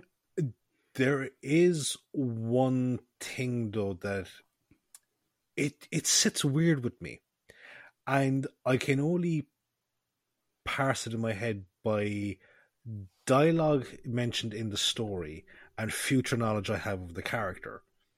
And that's her indignation as to what the Logopolitans are doing. Because she goes to the monitor, or the you know, well, she tells the doctor it's like a sweatshop, and she says to the monitor, "What do you call this?" And he goes, "Oh, it's people at work." He goes, "Oh, we and where I come from, it's called slave labor." Mm. Where is that coming from? And I know that she mentioned before, like her her father's farm in Australia, Mm. and like there's this whole self reliance thing that she got going. She was back and forth with Auntie Vanessa about it. Mm. Um, I love that she calls her Auntie, which is fucking brilliant. um, but it is this whole kind of self reliance thing and learn from the dad. But then down the line, Tegan's whole thing is that she's a staunch advocate for Indigenous people's rights. Mm. Starts off with Aboriginal rights, but then it kind of goes global. And I'm wondering, was there some like that's the only reason I can kind of parse that random, seemingly random fucking comment from it, because it's very strange for someone to come to an alien planet, look at the way that that world works, and then immediately try to contextualize it in that regards. I, I it just felt kind of weird to me. Like I, I don't Mm. know if you No, I- I'll get I'll get to it when, when I get to myself. Yeah, so I, I didn't yeah. quite see it that way. Okay, yeah, because like, I was just like, I, I don't know how to like. It's a very weird thing, and it's like, I, I don't know if it's a bad thing or if it's like, is it a good thing? I it just felt very kind of strange to me. That's all. Hmm. So yeah, your thoughts, please. So, my thoughts about Tegan. So, I'm going to preface this right by saying, I, and I've said, I think I've said this on the pod before. Mhm. I have had this weird pole up my ass about Tegan for the last what thirteen years Yeah, more, because I met Janet Fielding at a convention thirteen or fourteen years ago. Um, I will say she was lovely. Like in photo op, in autograph session, she was lovely. She made a comment in her panel that rubbed me the wrong way, and I've kind of held it over ever since. And it kind of plays into this episode, which is why I'm mentioning it, because uh, this is going to be the only time I mention that particular event because I don't want to keep bringing it up because I Mhm. have grown and evolved in 13 years. But at that event, she basically made a comment shortly after Elizabeth Sladen left the room about how Tegan wasn't like other classic companions. She didn't scream all the time. She didn't need people to save her. Blah blah blah blah. And me and a couple of other people in that room kind of were like, because she was also kind of looking out like in the direction that Liz walked, and we are all kind of going, "Fuck you, Janet." but in fairness, that could also just been me just being really defensive. what I no, what I what I will say is, throughout the last, I'll say a similar time span because I've never met Janet Fielding. Yeah. but I've seen comments made by her, and I've seen like I've, I've read comments, and I've seen her make comments that do push that sh- she puts herself on a pedestal. It seems like she puts herself, or at least Tegan, Mm. on a pedestal that doesn't have actually a huge basis in reality. Mm. Yes, she was this independent. Like as we'll see as we discuss it, she was a lot of the things that Te- she says that Tegan was, but she also did have the tropes of classic companions. But so the, the reason why I bring it up is it's relevant to this story, but also before I sat down to watch the story yesterday, I did just sort of compartmentalize that part of my brain. I was like, Mm. you cannot hold a grudge against a character for a comment the actor made 13 years ago. When bearing in mind, when I saw her, I didn't know tickety boo about Tegan. I think I'd maybe seen the Five Doctors at that point. That was it. So, how does that tie into Tegan the story? Tegan the story to me is an attempt. Um, and I'm not going to say yet whether they've stuck the landing. I want to see a few more Mhm, Stories. of course. Yeah, an attempt to take Liz Shaw and her independence, Sarah Jane, her independence and feminism, and take those two characters, so build off those two characters to the next level of feminism in the in the eighties, right? yes, hmm So we had the, the feminism comments with Liz Shaw, we had it with Sarah Jane. Here we have it again with Tegan, where, you know, she knows how a car works. Do you know, you know, she's not helpless in that regard. She's the one who starts the car, away she goes. You know, when the car when the they have the flat tire, she's like, No, we're not gonna call any man over to do it for us. Like, come on, be, you know, be serious, like we can do this ourselves and she's very much you know wanting to be independent kind of like wanting to show kind of wanting to show that like she knows how everything works do you know um you know and there's a couple of funny moments where vanessa's like maybe you should use the jack before you try and take the tire off and whatever um and then you know later on you know, she continues that trying to be independent or whatever I think they're overdoing it a bit. You know, very similar to, you know, Sarah Jane in a couple of her earlier stories where they kind of like over Hmm. Went into it a bit too much. Um, so I think they're kind of overdoing it a bit, but that's why I want to give it a couple of episodes to yeah, to see if it to see if it settles. Um, in terms of her time, particularly like on Logopolis, which is where she we really see her interacting with the Doctor and Adric, I think she held herself together really well. Um, you know, I love the fact that like she's like, okay, they're going off doing sciencey shit. I can stand here and hold a piece of paper at a window. I can do that. Yeah. you know, she's like, fucking this thing I can do. And she does want to help. She's just, but she's also like perfectly well aware of the fact that she has like zero fucking skill. Um again, like a slight over correction with the whole feminism thing. It's just like I'm not gonna do what any random man tells me to do. I'm like, okay, Tegan, we get it. Um men are evil or whatever in her life. Um but I do like the fact that again she continues trying to help. You know, she's with the doctor and the master when they arrive on Earth.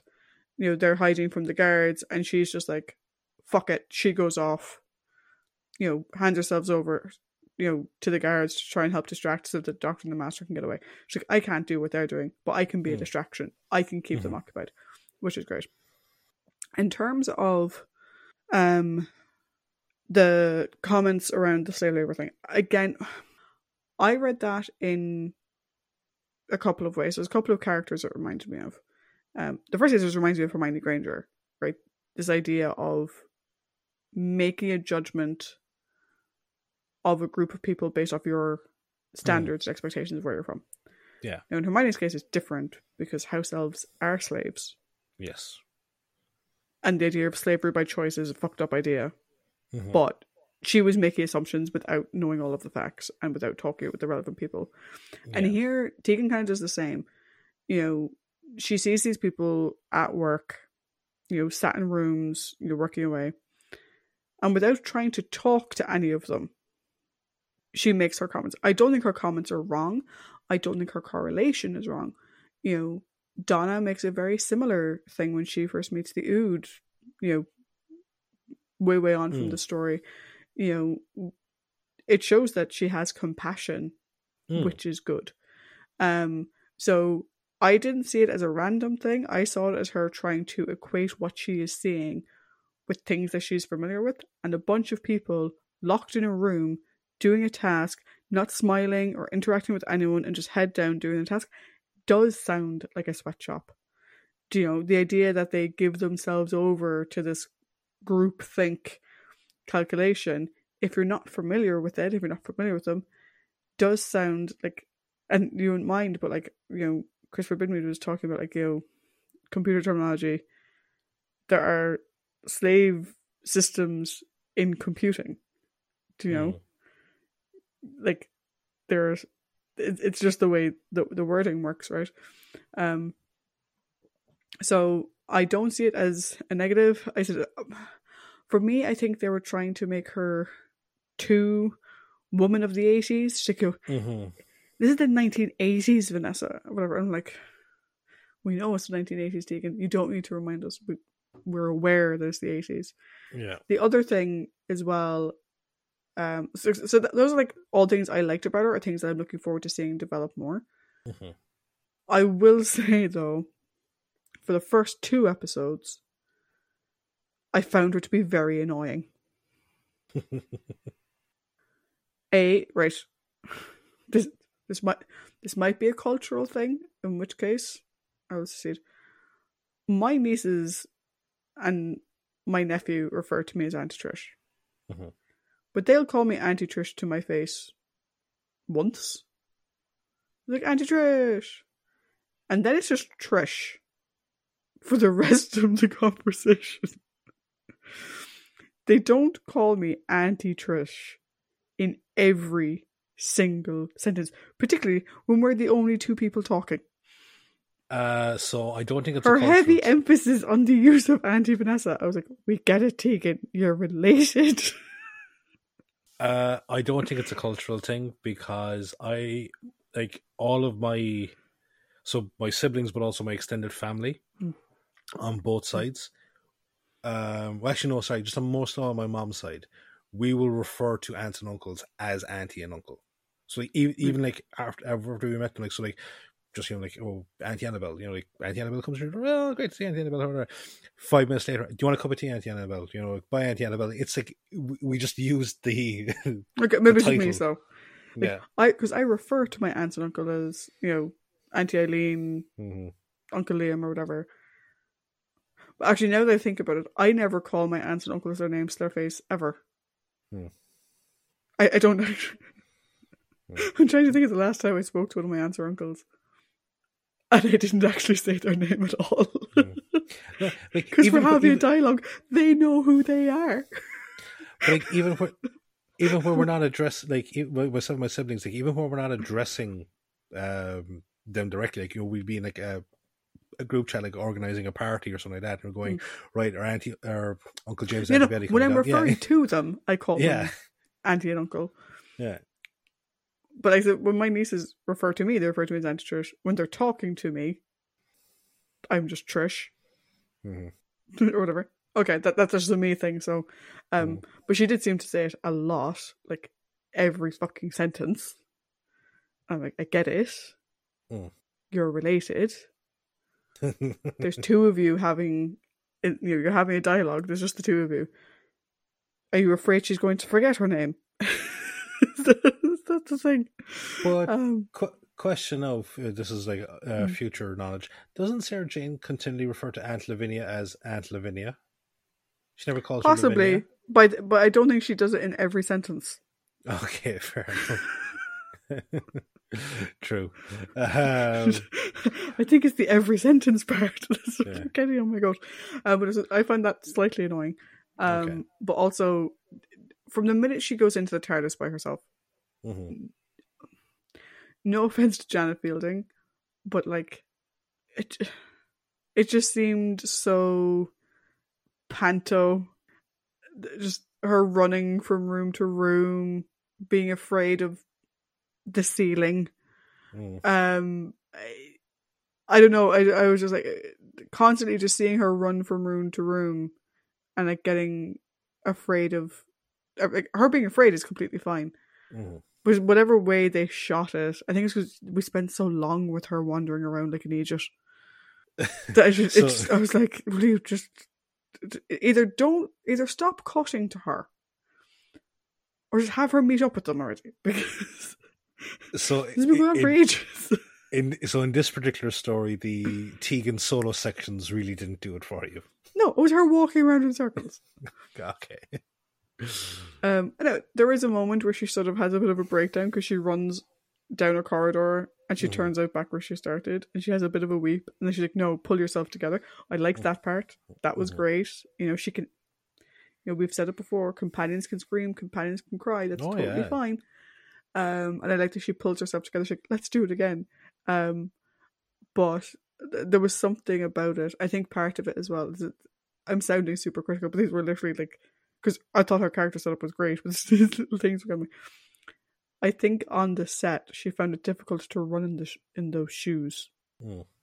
and so the amount of running she was doing around the TARDIS, I kept noticing. Mm.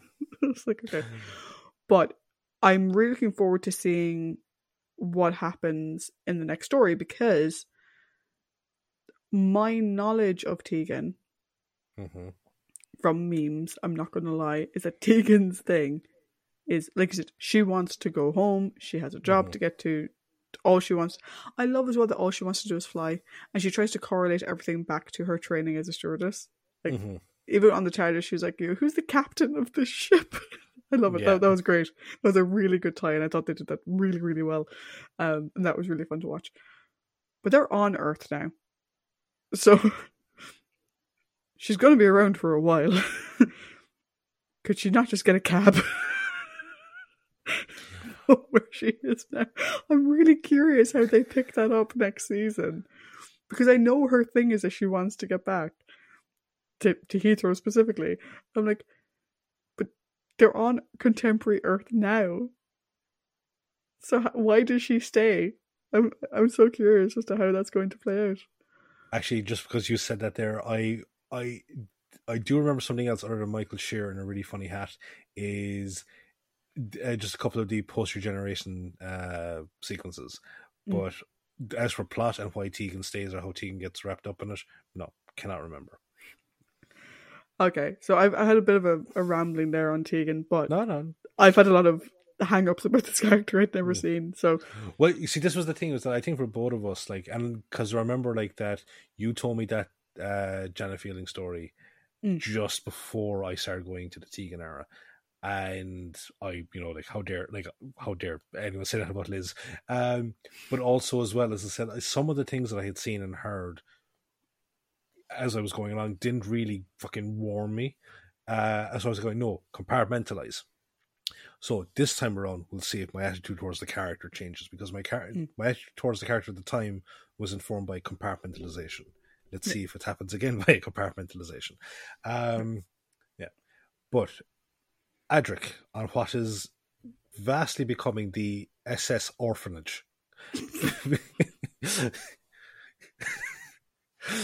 uh, or sorry, quickly because yeah, fastly. I meant to say I said- I meant to say fastly. I said vastly, but yeah, um, poor Adric. like, like everyone's leaving him. Like, like first of all, you had his brother died. Mm. Now you then you had Romana and K nine leaving. Mm. And I, I actually did like this the, the little sweet sequence, which is like, you know, are you sure you want to get rid of Romana's room? Because also, thing, I love that he just ejected her room as well. yeah, Because it begs the question: Has he ejected the other people's rooms, or is it just because he saw Mo- Romana's most recently? possibly because he saw Romana's or because Romana had the biggest room. Hmm. maybe.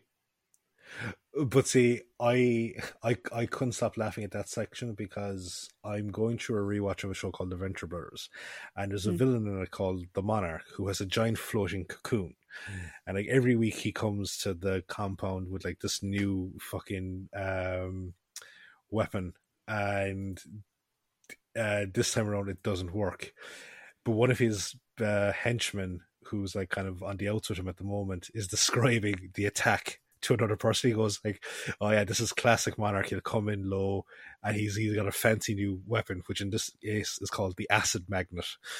um, but it doesn't work. And he goes, "Yeah, yeah, no, it didn't work. So, okay, he's going to do something now, which is he will like he'll do something stupid to save face." And the monarch just goes, "Jettison the lunchroom," and all of a sudden the canteen just fucking flies out of the cocoon. At which point the the, the henchman goes, "What day is it?" He goes, and the other goes, "Oh, it's Thursday." He goes, "Oh, sweet, it's Faiisha night." so he just runs over to all the chafing dishes. but yeah, that's all I could think of. Uh, but anyway, back to Adric. Poor Adric. No, seriously, poor Adric. Like the Doctor is the last connection he has to anything, Mm. and like he obviously noticed something up with the Doctor via the Doctor's like especially after he meets after he watches the doctor talk to the figure in white Mm. and he knows that something's up prepare for the worst and the doctor being kind of snippy but also at the same time a lot more you'll need to kind of get yourself ready i do like the fact that the doctor wanted to leave uh adric I think more so Adric than Tegan, because Tegan just was happenstance. But Adric, he felt probably felt that Adric would be safe there and could also join in because of his mathematics. So I like that. But here he he's and the worst thing is like Adric is trying to save the doctor. He's trying to do Mm. everything he can to save him, and it isn't until the the Watcher essentially sort of says, "I'm assuming says you can't save him, but what you can do is you can help him." Mm. And it's brilliant because throughout the entire story, we get we see a showcase of Adric's intelligence, Mm. which is first of all in the TARDIS loop because he effectively picks the locks of everything, but also he he's willing he he wants to learn everything, which is great. But then as well, when they're on Logopolis and he's going through the city streets and everything with the monitor, doing the code and Mm. correcting the code and participating in that. Also, I do like that there's a good emotional performance from Adric here because he's dealing with his own struggles, which I've just gone through. But he's there to help Nyssa as well. Yeah. And I know that we kind of said that her thing is all too brief. Mm. But I think his method of probably like distracting her with the current situation is is a form of caretaking. Mm. Because like it's like look, yes, Traken is gone, but maybe the doctor might be able to do something, or at least if we save the doctor, we can figure something out. And it's yeah, because again, like she's just lost everything. So Mm. I think, like, whereas an earlier version of Adric would have been a bit more petulant, kind of going, "Come on, we need to get a move on." Here, I think it's from a much more understanding and compassionate level, Mm. and he's probably learned that from. I would definitely say more so from Romana, but the brief interactions he had with her, but definitely this protege role he has with the Doctor going on. So this is another good story from Adric, I think. I'd agree. It is a really good Adric story. I think we get to see a lot of him here. Um, again, there's a lot of that protege stuff, particularly in the TARDIS. Like Mm. when he's like, on the do- the doctor's like, you know, giving him a leg up so he can lie on top of the TARDIS to take the measurements Yeah, and stuff like that. I thought was really really good. Um, but even the fact that like he really wants to go to Gallifrey, yeah, you know? And I'm like, you do really well on Gallifrey, Adric. He would like, do you know? And the fact that like he's not like, he's clearly trying to keep up with the Doctor's like random thought processes and. You know, he, you know, the doctor's talking about this. He's like, "Cool, I need to understand." Uh, But now he's changed. Okay, cool. And he's like trying to keep up. But like the fact that he's so focused on the cloister bell as well, he's like, the cloister bell is ringing. Like you said that this is a, you know, Mm. all hands or whatever situation. Um so yeah, I think as soon as he sees the doctor go talk to the watcher on his own though, I think Adric is convinced that like A, he's convinced the watcher is the master. That's Mhm. obvious. Um, but he's also convinced, I think, that, that the master is like holding something over the doctor and he's trying to be so supportive and sort of help him do what needs doing. Um, that's great. On Logopolis, I think he also does really, really good. Uh, oh, by the way, I love him picking the locks. I'm like, I don't think we ever Mm. established that Adric can pick locks, but I love it. You Yeah, know. no. I love it. I love that that's what he's doing.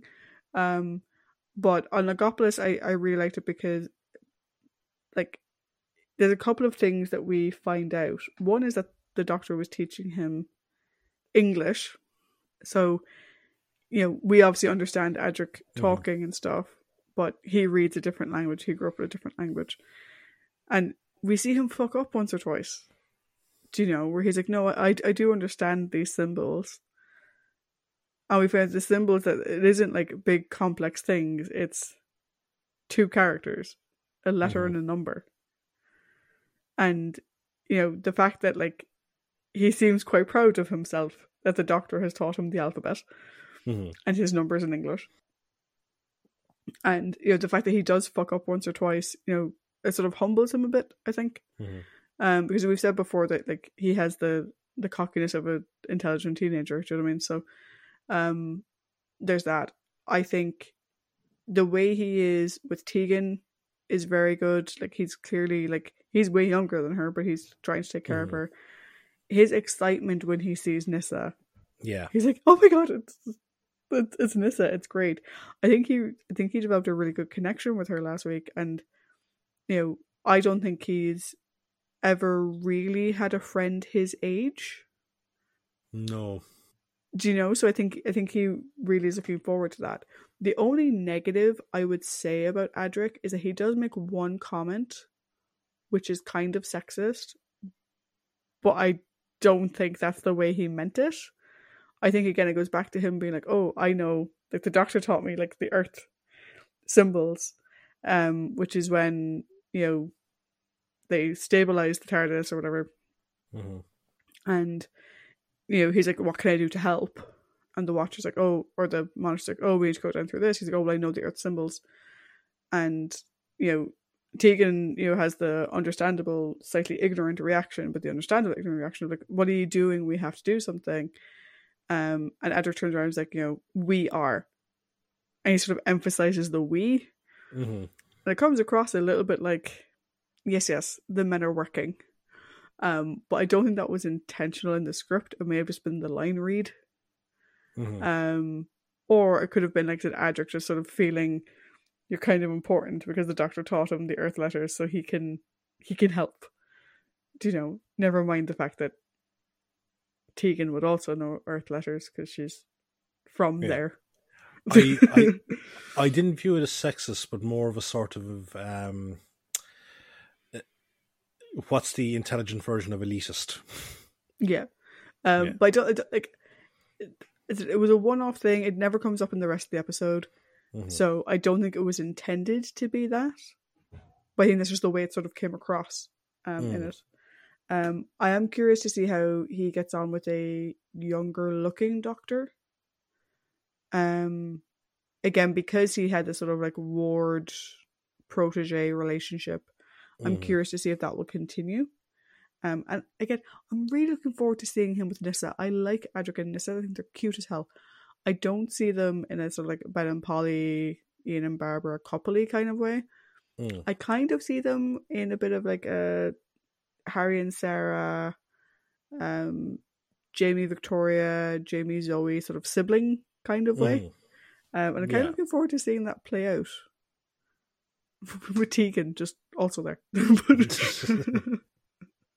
but those two have such a good connection. I'm really looking forward to seeing more of it. Yeah.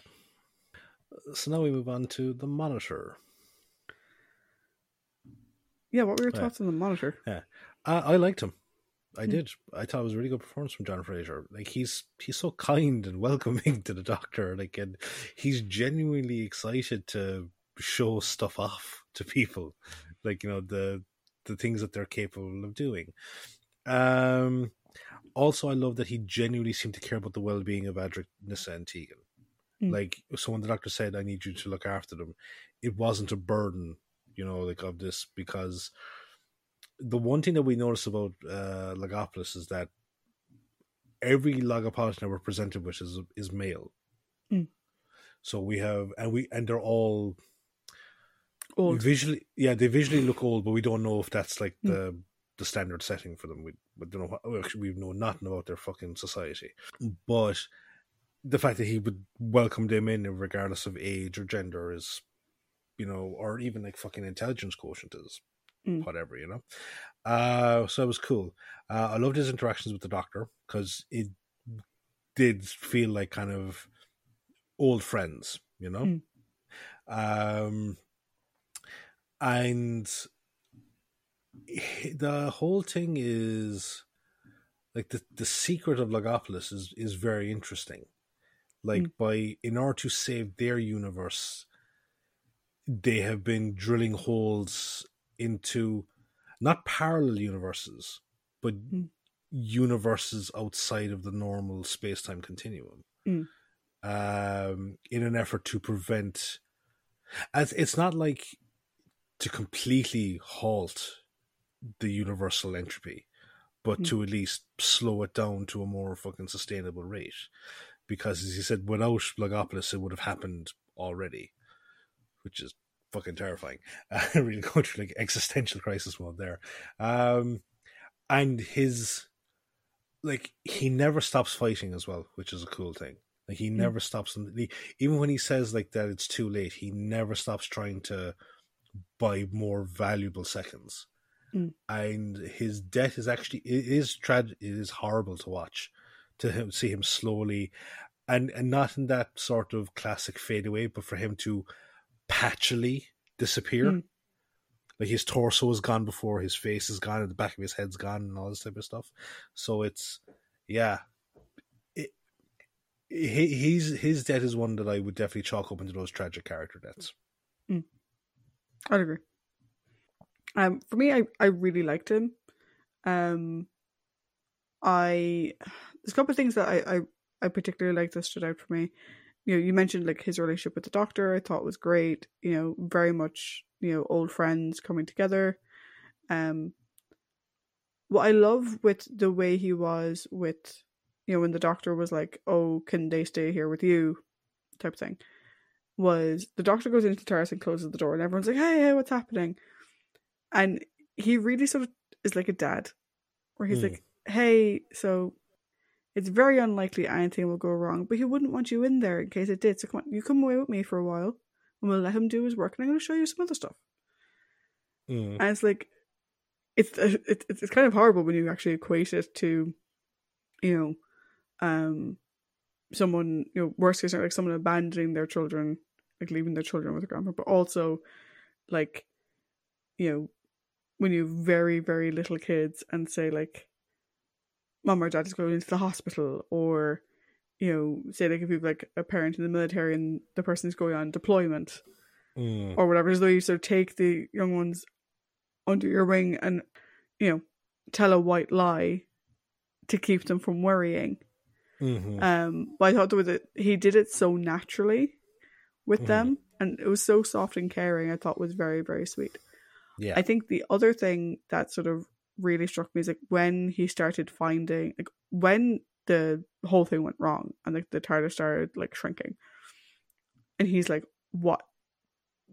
What is this?" Do you know? Because I mean, there is a little bit of a sense at the beginning with him that like the whole thing with the Pharos um replica Mhm. and the doctor's like, "Why do you need this?" Like he is hiding something from him Mhm. Mhm. and the fact that they kind of used the Pharos thing to do the calculation, and you know, then it starts going wrong, and like a part of you sort of thinks for a second, like, oh my god, like, you know, maybe he always wanted it to go wrong or whatever, because even though we know it's because you know a whole bunch of um like like Napolitans were taken out of the Mhm. hive mind. Um, there is that brief moment where you're like, is this what he wanted? Did he want it to fail? And you see, no, like he's so like, what is happening? This this, this shouldn't be happening. Mhm. And like his panic and his drive to figure out what went wrong, I think you know is really, I think it's really relatable. I think it's really well done. It was really well acted. Um, I do think his, you know, his final revelation of like what they've been doing all this time his like his like he's resigned to the fact that they're fucked, hmm but he will keep fighting anyway. Yeah. Do you know? And I agree with you. I think his death is really tragic. It kind of has a sort of like you know MCU snap vibe to it in a way. hmm Do you know? Um, but yeah, I think I think for a story based character, I think he was really interesting. I think he had really good dynamics with everybody. He had a really good sort of dynamic with Adric. He had Mhm. some good moments with Tegan where he clearly doesn't understand what she's talking about.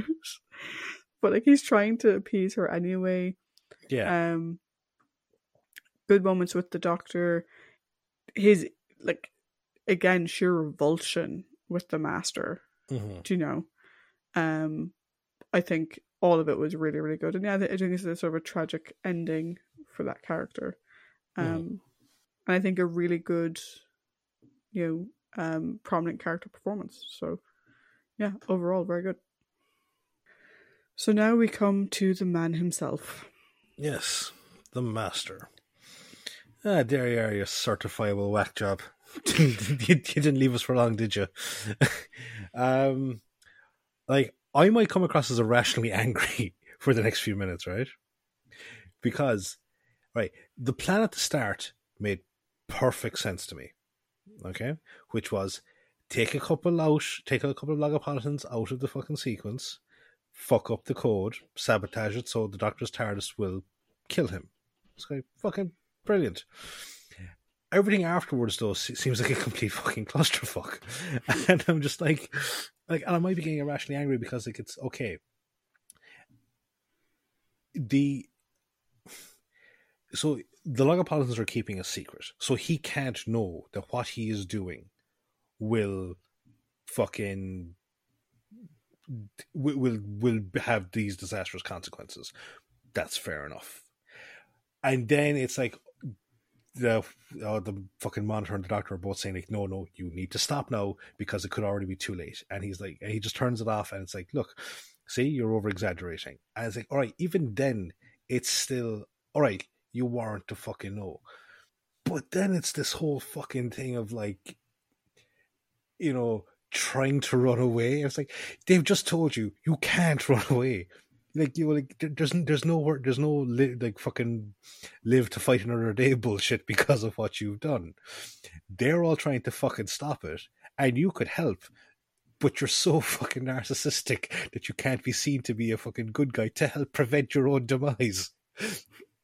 And then it's like afterwards, you know, when they go to when they eventually do um get to fucking the real Pharos project, it's like stop trying to fucking kill people and just save the help save the day. And even then at the fucking other end of the thing, it's like, okay, cool, you did save it. But then it's like I can keep everyone saved or I can kill us all. And then it's like but what's the fucking point if what happens if everyone in the universe gave you the collective middle finger would you pull the plug and kill yourself just to spite everyone it like last week we saw someone that waited years years to pull off this fucking amazing coup of a plan. That's unbelievable patience. But you've reverted back to the same fucking idiot that you were beforehand. And like Anthony Ainley, his chemistry with Tom, oh, fucking brilliant. Um, but and I don't know what it is, but it's just he comes across as it's because he's his bottom row teeth are always on, on display. Like, he just comes across like such a panto villain at times that it's kind of hard to take him seriously. And like, and I know that's the direction, and I know that there's like obviously Anthony's input into the master's posture because he's very kind of you know crooked, Mm. which uh, he's very kind of slouch figured, and that adds a sinister aspect to it. But it's and I, I kind of maybe put it down to John Nathan Turner because he was a huge fucking panto fanatic. Mm. That this version of the master is a bit too panto, and it's such a shame because we saw how amazing Anthony Ainley is when he's Mm. doing something serious. And we also saw a really good rendition of a cool, calm, calculating master done by Geoffrey Beevers. So here it just seems like such a backward step. Yeah. I think for me, I think I actually really enjoyed the Master in this one. Mhm. Um I loved Anthony's chemistry and the Master's dynamic with the Doctor. I also loved the sheer like you utter bunt Yeah, oh yeah. the way he is with Nyssa, that's just depraved. The way he treats her, the way he plays into this whole, oh yeah, my dear, like he pretends to be her dad, mm-hmm. is just so messed up. And even when she's like, "You're not my dad, you killed him," he's like, "Yeah, but this is his body, so I can kind of be your dad if you want me to." And I'm like, "Oh, please don't ask her to call you daddy. That's gonna get really creepy and weird Yeah. really quickly." It, it's Um, like it's almost like a kind of you know fucking Hannibal Lecter, where the skin of your fucking victim type thing. Yeah. Um but I think that was really good. I think in terms of his plan, I thought his plan was genius because it was like, you'll want to fix this fucking thing eventually. So I'm gonna find one and I'm gonna find a police box. I'm gonna like take over its general shape and whatever. That was great. I think his whole thing with Logopolis is he wanted to take out some Logopolitans to fuck up one thing and kill the doctor. I think his other plan and the rest of it, I think that will hap- that's what happens when he comes up comes up with plans on the fly. Because he got to Logopolis and he saw this Pharos project thing and he's mm-hmm. like, What the fuck? Like here's him just thinking that like, you know, he'll shrink a few of them, maybe get them to do some computing for him, you know, bit a little bit of universal domination, just through maths. Right? You know, he'll you know be able to turn off their sound for a while. Like imagine I imagine that that was meant to be more local. hmm Like that he could like, you know, torture them or whatever and to do what he wanted. But then he gets there and he's like, What the thundering fuck is that? What are they doing? He sort of starts putting a couple of things together. He's like, Oh, this would be great if I had power of this, but because he doesn't fully understand what they're doing, because what they're doing is fucking bonkers. It is Mhm. bonkers what they're doing. And like I love that his brain is just like when they're like trying to explain to him, like, no no no, a, he's like you're taking the piss. That can't seriously be what you're doing. Fuck off now. The entropy of the universe is just like, no, come on, be real. I was like, it's his own, like, you know, maybe it's the sort of like, you know, what happens when you face the end, when you're actually coming face to face with the end of the universe. And he's like, Mm. now you're taking the piss. That's ridiculous. Do you know? It'd be like someone in Armageddon being like, a big giant fucking asteroid coming towards the planet. Oh, fuck off. What are you on about? That's fucking bonkers. So, what I think his plan, like, after the TARDIS starts shrinking, I think his plan from there was him just thinking on the fly, being like, there's something Hmm. seriously going on here. I want to control this fucking shit. I was just planning on controlling a couple of them to be able to do what I wanted, but this, okay, there's something here. And I think it is, he completely misunderstands what it is they're doing. Yeah, you- he stop probably- making. He probably sees it as like, oh, they've got this huge beacon to transmit to the universe. Oh, this would be great because I can transmit because like, they can change matter. He's like, oh, this would be great. I can use this, but then he, he picked up on the wrong thing, and then his final conclusion was wrong. And then he sort of realizes what's happening, and he's like, oh no, oh no, no, I did, I, no, I didn't want to do this. Stop isn't making. what I Sh- stop making shit up as you go along. It doesn't work for you. It's never worked for you. but yeah, so like I found it I found it quite funny. I actually didn't mind it that much. My bigger issue with it was just like he can't help it. Like he can't help. Like Delgado's master was evil, Mm. but he was also suave Yeah. and sophisticated and you know he tried to at least pretend that he was you know a well-mannered individual because of what happened to him in invisible enemy and Mhm. then what happened in keeper of Traken like Don't- i think this mean master is Deadly Assassin. and bonkers. Invisible Enemy. deadly assassin what did i say invisible enemy Invisible deadly Enemy. assassin and keeper of Traken like i think this is like you know we'll talk about like your future iterations i think this is the true onset of the batshit crazy master. Yeah. Do you know? Um, like when we think about the masters of the modern era, I sometimes find it hard to track them back to Delgado. It doesn't sometimes connect. It connects with fucking this fucker though. oh yeah, no, absolutely can. Um, like one master I'd be very interested to listen to more of is the master from the Big Finish series, Mm. um, because I have no idea what his iteration is like. But yeah, no, the, Ainley has two things. One, he does come across as genuinely insane. Mm. Two, you feel like that if you touched him, you'd need to wipe your hand for grease because he just feels Yeah. so fucking oily. but also like uh, part of that though is the fact that like the guy can't go anywhere like without laughing maniacally like when he was going around like getting the the stabilizer thing or whatever and he's like Mm. poof poof he just can't stop evil laughing he literally Yeah. can't and like he's there with the doctor being like hey we saved the day. Hooray for us. Aren't we fantastic? You should go check on your friends because they're getting in trouble. He's like yeah you know it's so good we saved the day. I was like yeah. It'd be so easy for this to go wrong though. Even i could do it. Like wait till he's out the door. He can't help it. He can't help it. He's just like Just No. stop it. no master's got a master i can't i can't help it Uh, um, so I actually quite enjoyed him in this. He's probably one of the most enjoyable Masters stories I've seen. Um, but he is Panto, and I think we're just going to have to get used to that. Um, but I don't think it's bad. I think it's just very, I think it's very different from the Master we've seen in yeah, Tom's era because Deadly Assassin was very fucking different, Mhm. and Keeper of Traken last week was very fucking different.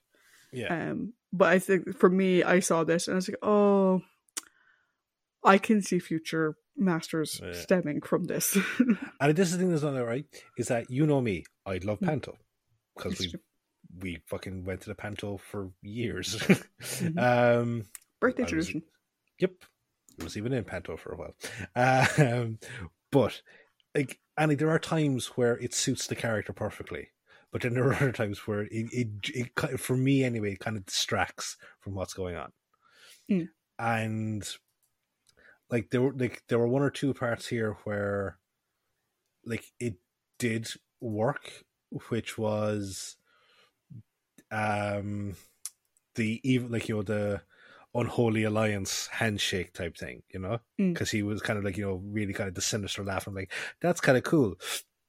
But there are times where it was like the you know like well I'm getting the fuck out of here you know run where like the hair kind of came all flappy and he was just like out the fucking door. Um, like the hands were even raised as he fucking said it like you know like I'm getting out of here. Um, also, as he like, I actually love the fact that he ran up the stairs and then did the dramatic look back before leaving. Um, yeah. So, it also as well the fact that we now have Nyssa as yeah. I it would be interesting to see as well because more so for the Nyssa side things because we know how good of a dramatic actor Anthony is with this side things. I can't Mm. wait to see how it follows on. Yeah. Like I'm really looking forward to I, I really hope that they keep the Nyssa Master connection in the way they kind of did with Delgado and Joe. Yeah. Do you know, I really hope they do keep that going because of all the characters, Nyssa has this perpetual connection connection. Yeah. to him. And Mm. I don't want it to be like I would hate if in the next story that they're in, she doesn't re- respond to him as the man who killed her stepmother, killed her father, caused the downfall of her people, and is walking around in her father's skin. If she doesn't react to that, I'll be quite odd. Yeah. But I th- the one thing that will definitely be uh, a constant is that this guy is a bunting prick. Yes, yes, yes, he is.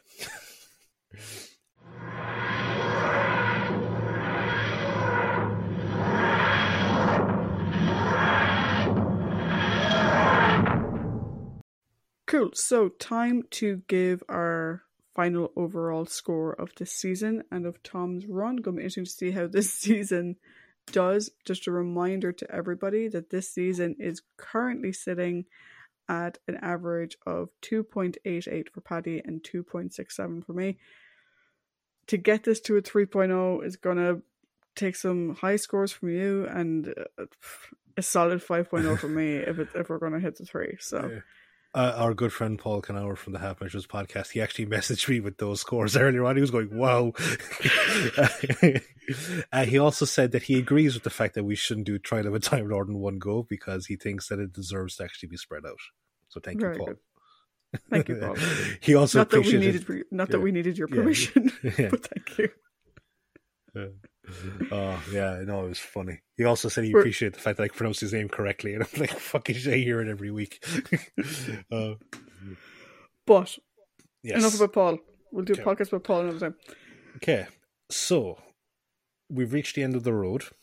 I think it's fair to say that the engine got us there in the end, but it was looking fairly dicey on the final run up. Now, that's a conversation for another day, though.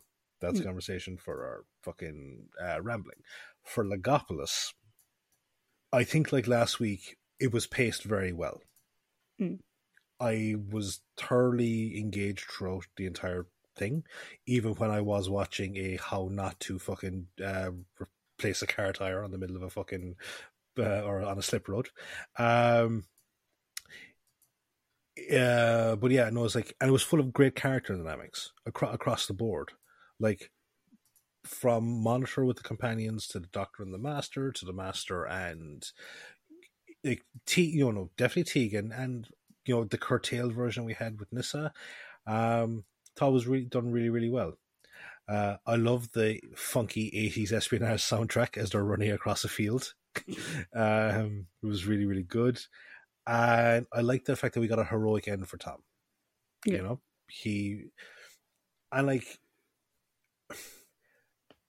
all the regenerations, the, the reasons for the regenerations have been different, whether it's the combination of stress of the situation with old age or as punishment or Mm. as um what would you call the third one it would be righting a wrong because like, he had to return Yeah. the crystal yeah righting a wrong to hear where it's like actually saving the day dying Mm. in dying, dying to, con- into saving the day uh, each one's been different each one has stuck the landing i think in terms of and um so I really enjoyed those aspects of it. Like I think some great character growth as well for Adric. Just it just has gotten better and better the last couple of weeks.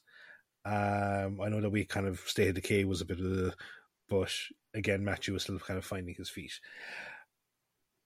The flip side of this, though, is that I was a bit disappointed by the uh, short shrift that Nyssa got in the story because I really wanted to see more of it. Um, and as well for the master, as I was just getting irrationally angry at the like the the panto aspect of it. I like I fucking that that's not a, a knock on because I don't want that to be a knock on for the entirety of the fucking characters' appearances. Mm. It's just that at times it feels out of place. But I think my issue with the master here was that it was just getting irrationally angry after after watching a fantastic top to bottom plan and fucking implementation and portrayal last week. It's you're back to getting in your own fucking way again, and it, it, that was just kind of frustrating, you know, because we. uh So I think overall, uh for me, between the be- bells and whistles, this is a four out of five. Not bad. Not bad. Um, I think like in terms of because I we said it last week in terms of a trilogy, it's actually fucking really good. Like we've had for me, this is two consistent stories, and also this is the we're in back to back trilogies now because you have the E Space trilogy and you Mm. have this one, and this is doing far better than the E Space trilogy in terms of consistent good story, good performances, and pacing. Mm. So yeah, So- four of five. With Paddy's four out of five, that brings him over the three mark. Paddy's average for the season is three point zero four. Well Oh, My, I think it was my lowest is still season. Uh, That is my lowest still. season 14. Uh, season three is still my lowest. Yeah. Two point seven five. No, it's not. Season. Uh, Oh, wait, season 15, season 17 sorry. is 2.67, season 14 is 2.63. Alright. Yeah. Okay. Cool. Um, yeah. So, should I keep you in suspense? No, let's break Just- a small suspense. yeah. I'm not giving it a five. Right? Yeah. Yes. To make that clear. Yeah. Um, okay, so I really enjoyed the story. Um, I, I honestly truly did. I think the things I liked about it, there was one thing about Adric I forgot to mention, which was Mhm. Adric, his first time on Earth, stealing a bike to fake a bike crash to distract Hmm. the police so the doctor can escape. That was very good. Yeah. Well done. Actually, I, I forgot to mention it as well, but it's fucking brilliant. That was genius. Um, so for me, I think this was a great story for Adric. It was a great story for Tom. I think as a going out story, I think for Tom it worked really well. Um, I think as an introduction to Tegan, I think it was a strong introduction. Like I said, some of her scenes went on a bit long for me, and like they kept hammering the same thing for a bit too long for me. But that's just personal preference. Mhm. Overall, it was a very strong introduction and a really good first outing for the character. I think we got to see a lot of who Tegan is, which is great, and I'm looking forward to seeing that develop as we go forward. Um, I think Nyssa, I I wanted to see more of her, which is good as a character, bad in the story, but good as a character. Um, the idea of Logopolis, I think, is really interesting. One thing I didn't mention is that, like, when they do the slightly higher shots where you can see all the roads, you can tell it kind of looks a bit like a brain. yes. um, yes. There's like this sort of like this sort of cerebral pattern to it, which which I thought was Mm. really really good. I think the concept of the people of Logopolis and the idea of the calculations that they do are so immense a computer can't do it. Do you know? It kind of reminded me of the Stargate SG One episode Entity. Do you know where there's this entity that comes to the Stargate, goes into the computer systems, and then, you know, it, you know, Jack tries to attack it or whatever, and it goes into Sam. And you have that thing of where like she's holding down her fingers on the keyboard and the entity goes into her. And, you know, eventually, you know, they're like, you know, you can go back into the little hive hub you made for yourself. And they said, no, they can't. It had outgrown the computer, Mhm. but Sam's brain, it could still do more with it. So the idea that the human brain has more capacity than a computer, we just don't know how to leverage it, I thought was really, really interesting in that. Um, Delgado's master, I kind of like, or not Delgado, and the Ainley's master, I kind of like a bit more than Delgado's, to be honest. Like, he has several screws loose, and he's lost some of them completely. Those screws are never coming back. Hmm. And I kind of like that. Do you know? I, I, I don't know why. I like the fact that he's just batshit crazy. I think it's great. Um, particularly, like I said, the way he was sort of playing with Nyssa, I thought was like, it was like so fucked up, but like in the, the best possible way. Yeah. Do you know? Um, so that was good. In terms of, you know, the story itself and scoring it, I will say I don't quite agree with you on the pacing. I think some things went on way too long. Like Tegan wandering around inside the TARDIS.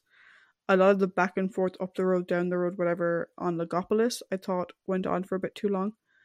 Um, I don't like the fact that we didn't get as much development of Nyssa. And like, I think part of this is this is a problem when you go back to watch something that came out years ago, and particularly it's part of the problem of doing this podcast. In fact, the last week I had to look up, you know, Sarah Sutton for the trivia. Is that I literally spent the first two episodes wondering where Nyssa was, Yeah. and because I really wanted to see her interaction with Adric, I really wanted to see her in it, and you know. The fact that we opened with Tegan, I thought was good. It, it's great that we got to see her life on Earth as an individual, which we don't really get to see very often, like people's like individual lives. But I just wanted more Nyssa because I really liked her last week, and unfortunately, that was my own hype Mhm. but it did diminish my watching of it because if we have this amazing cliffhanger from last week. It just takes so long to get to that point this week. Yeah. um, which I found kind of annoying. And the other thing as well, and like this isn't really like me to say, but actually, it is a little. I who I was talking to. Um, oh no, I do. Oh, So I was having um our friends over at Mission Log, you know, have a Discord, and we were having a discussion around season two of Strange New Worlds, Mhm. and it was the international crew uh over on the Mission Log Discord, or some of us anyway. Um, but some of the guys from the States went on as well, and one of the guys, Sam, was saying that like you know, uh, they were talking about the musical episode, Mhm. and you know, we were talking about some other things, and he said that he kind of wanted more science in his science fiction show, Mhm. and I was like, you know, I couldn't really care less about the technobabble like in sci-fi. Like I, I, I don't watch sci-fi for technobabble. I think Mhm. technobabble supports a story about people, whereas Mhm. Sam is more plot focused and like Mhm. whatever. But I think for I'm going off on a bit of a tangent. I think for me in this, I think I think the sort of real world science that Christopher was trying to bring in, Mhm. it just kept taking me out of the story. Okay. Do you know? It was not that it was that confused. The idea of entropy isn't that confusing, but like everything that they were trying to do to fix it and everything else, and I was just there kind of going, okay, techno bubble, techno technobabble, technobabble, technobabble, plot, techno bubble, techno technobabble, technobabble, technobabble, character interaction, technobabble. It was like cool. Like I think it had a bit too much technobabble for Okay. me, which I know is a weird comment to make on a science fiction show, but I think particularly with a science fiction show like Doctor Who, like it's good to have real world science influences, Mhm. but for me, I think there's a balance you have to strike for it to be believable and interesting in context. Like, yeah, no, I agree that there does need to be a there does need to be a balance between Mm. the level of, I suppose you could say, character driven stuff and the science science nature of why, of why they're all around. Um, I didn't mind it, uh, yeah, because Mm. like I didn't have an issue with it, but I think there are like there have been other times where he's been like extremely fucking techno babbly, and I'm like Jesus Christ.